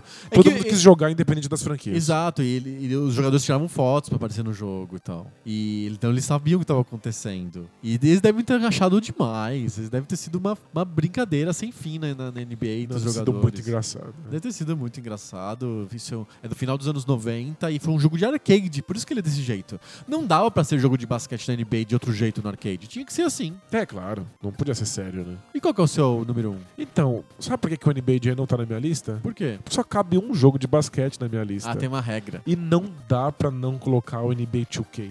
O NBA 2K E ele é de 2000, então cabe, né? é de 2000, tá ali cravando Na o nosso, fronteira do o, Pop o nosso Pixel. limite. E ele não só representa a aposta do Dreamcast no desenvolvimento de jogos de esporte próprios, e que vai ser a série K, que vai ter. Essa é 2K. a série 2K, né? Que vai ter é, tênis, é, beisebol, futebol americano e basquete. Mas ele também coloca os, os jogos de esporte num outro nível. É a primeira vez que você j- vê um jogo de esporte que tem uma preocupação com como cada jogador se movimenta. Individualmente, né? Individualmente. Como é que ele bate bola? Como é que ele cobra lance livre? Sim. Quais são as tatuagens que ele tem no braço? É um grau de dedicação para que o, o esporte nos videogames pareça o esporte real que a gente não tinha visto ainda. A gente tinha visto os jogadores terem a mesma ca- a- a- as caras que eles deveriam ter no FIFA 98 e era impressionante. Agora eles jogarem como eles jogam na vida real Só é no e uma NBA 2K. jogabilidade que faça eu me sentir cada um desses jogadores foi só a 2K conseguiu fazer. A série NBA Live foi jogada pra privada abaixo a ponto de que ela nem conseguia mais lançar jogos no mercado porque a 2K dominou. E ela também fez isso com a NFL. E aí a EA teve que pagar os direitos da NFL a ponto Pra de tirar a tirar a exclusividade, 2K né? do mercado. Com a NBA não rolou e aí tem uma questão da NBA. Até hoje tem 2K todo ano. É, mas a, a- a NBA queria ser uma marca global, então ela queria que tivesse o máximo de jogos possíveis, e os melhores jogos possíveis Então pra ela vender a continuou marca com o NBA, NBA. Live e com o NBA 2K. Então ela não assinou o contrato de exclusividade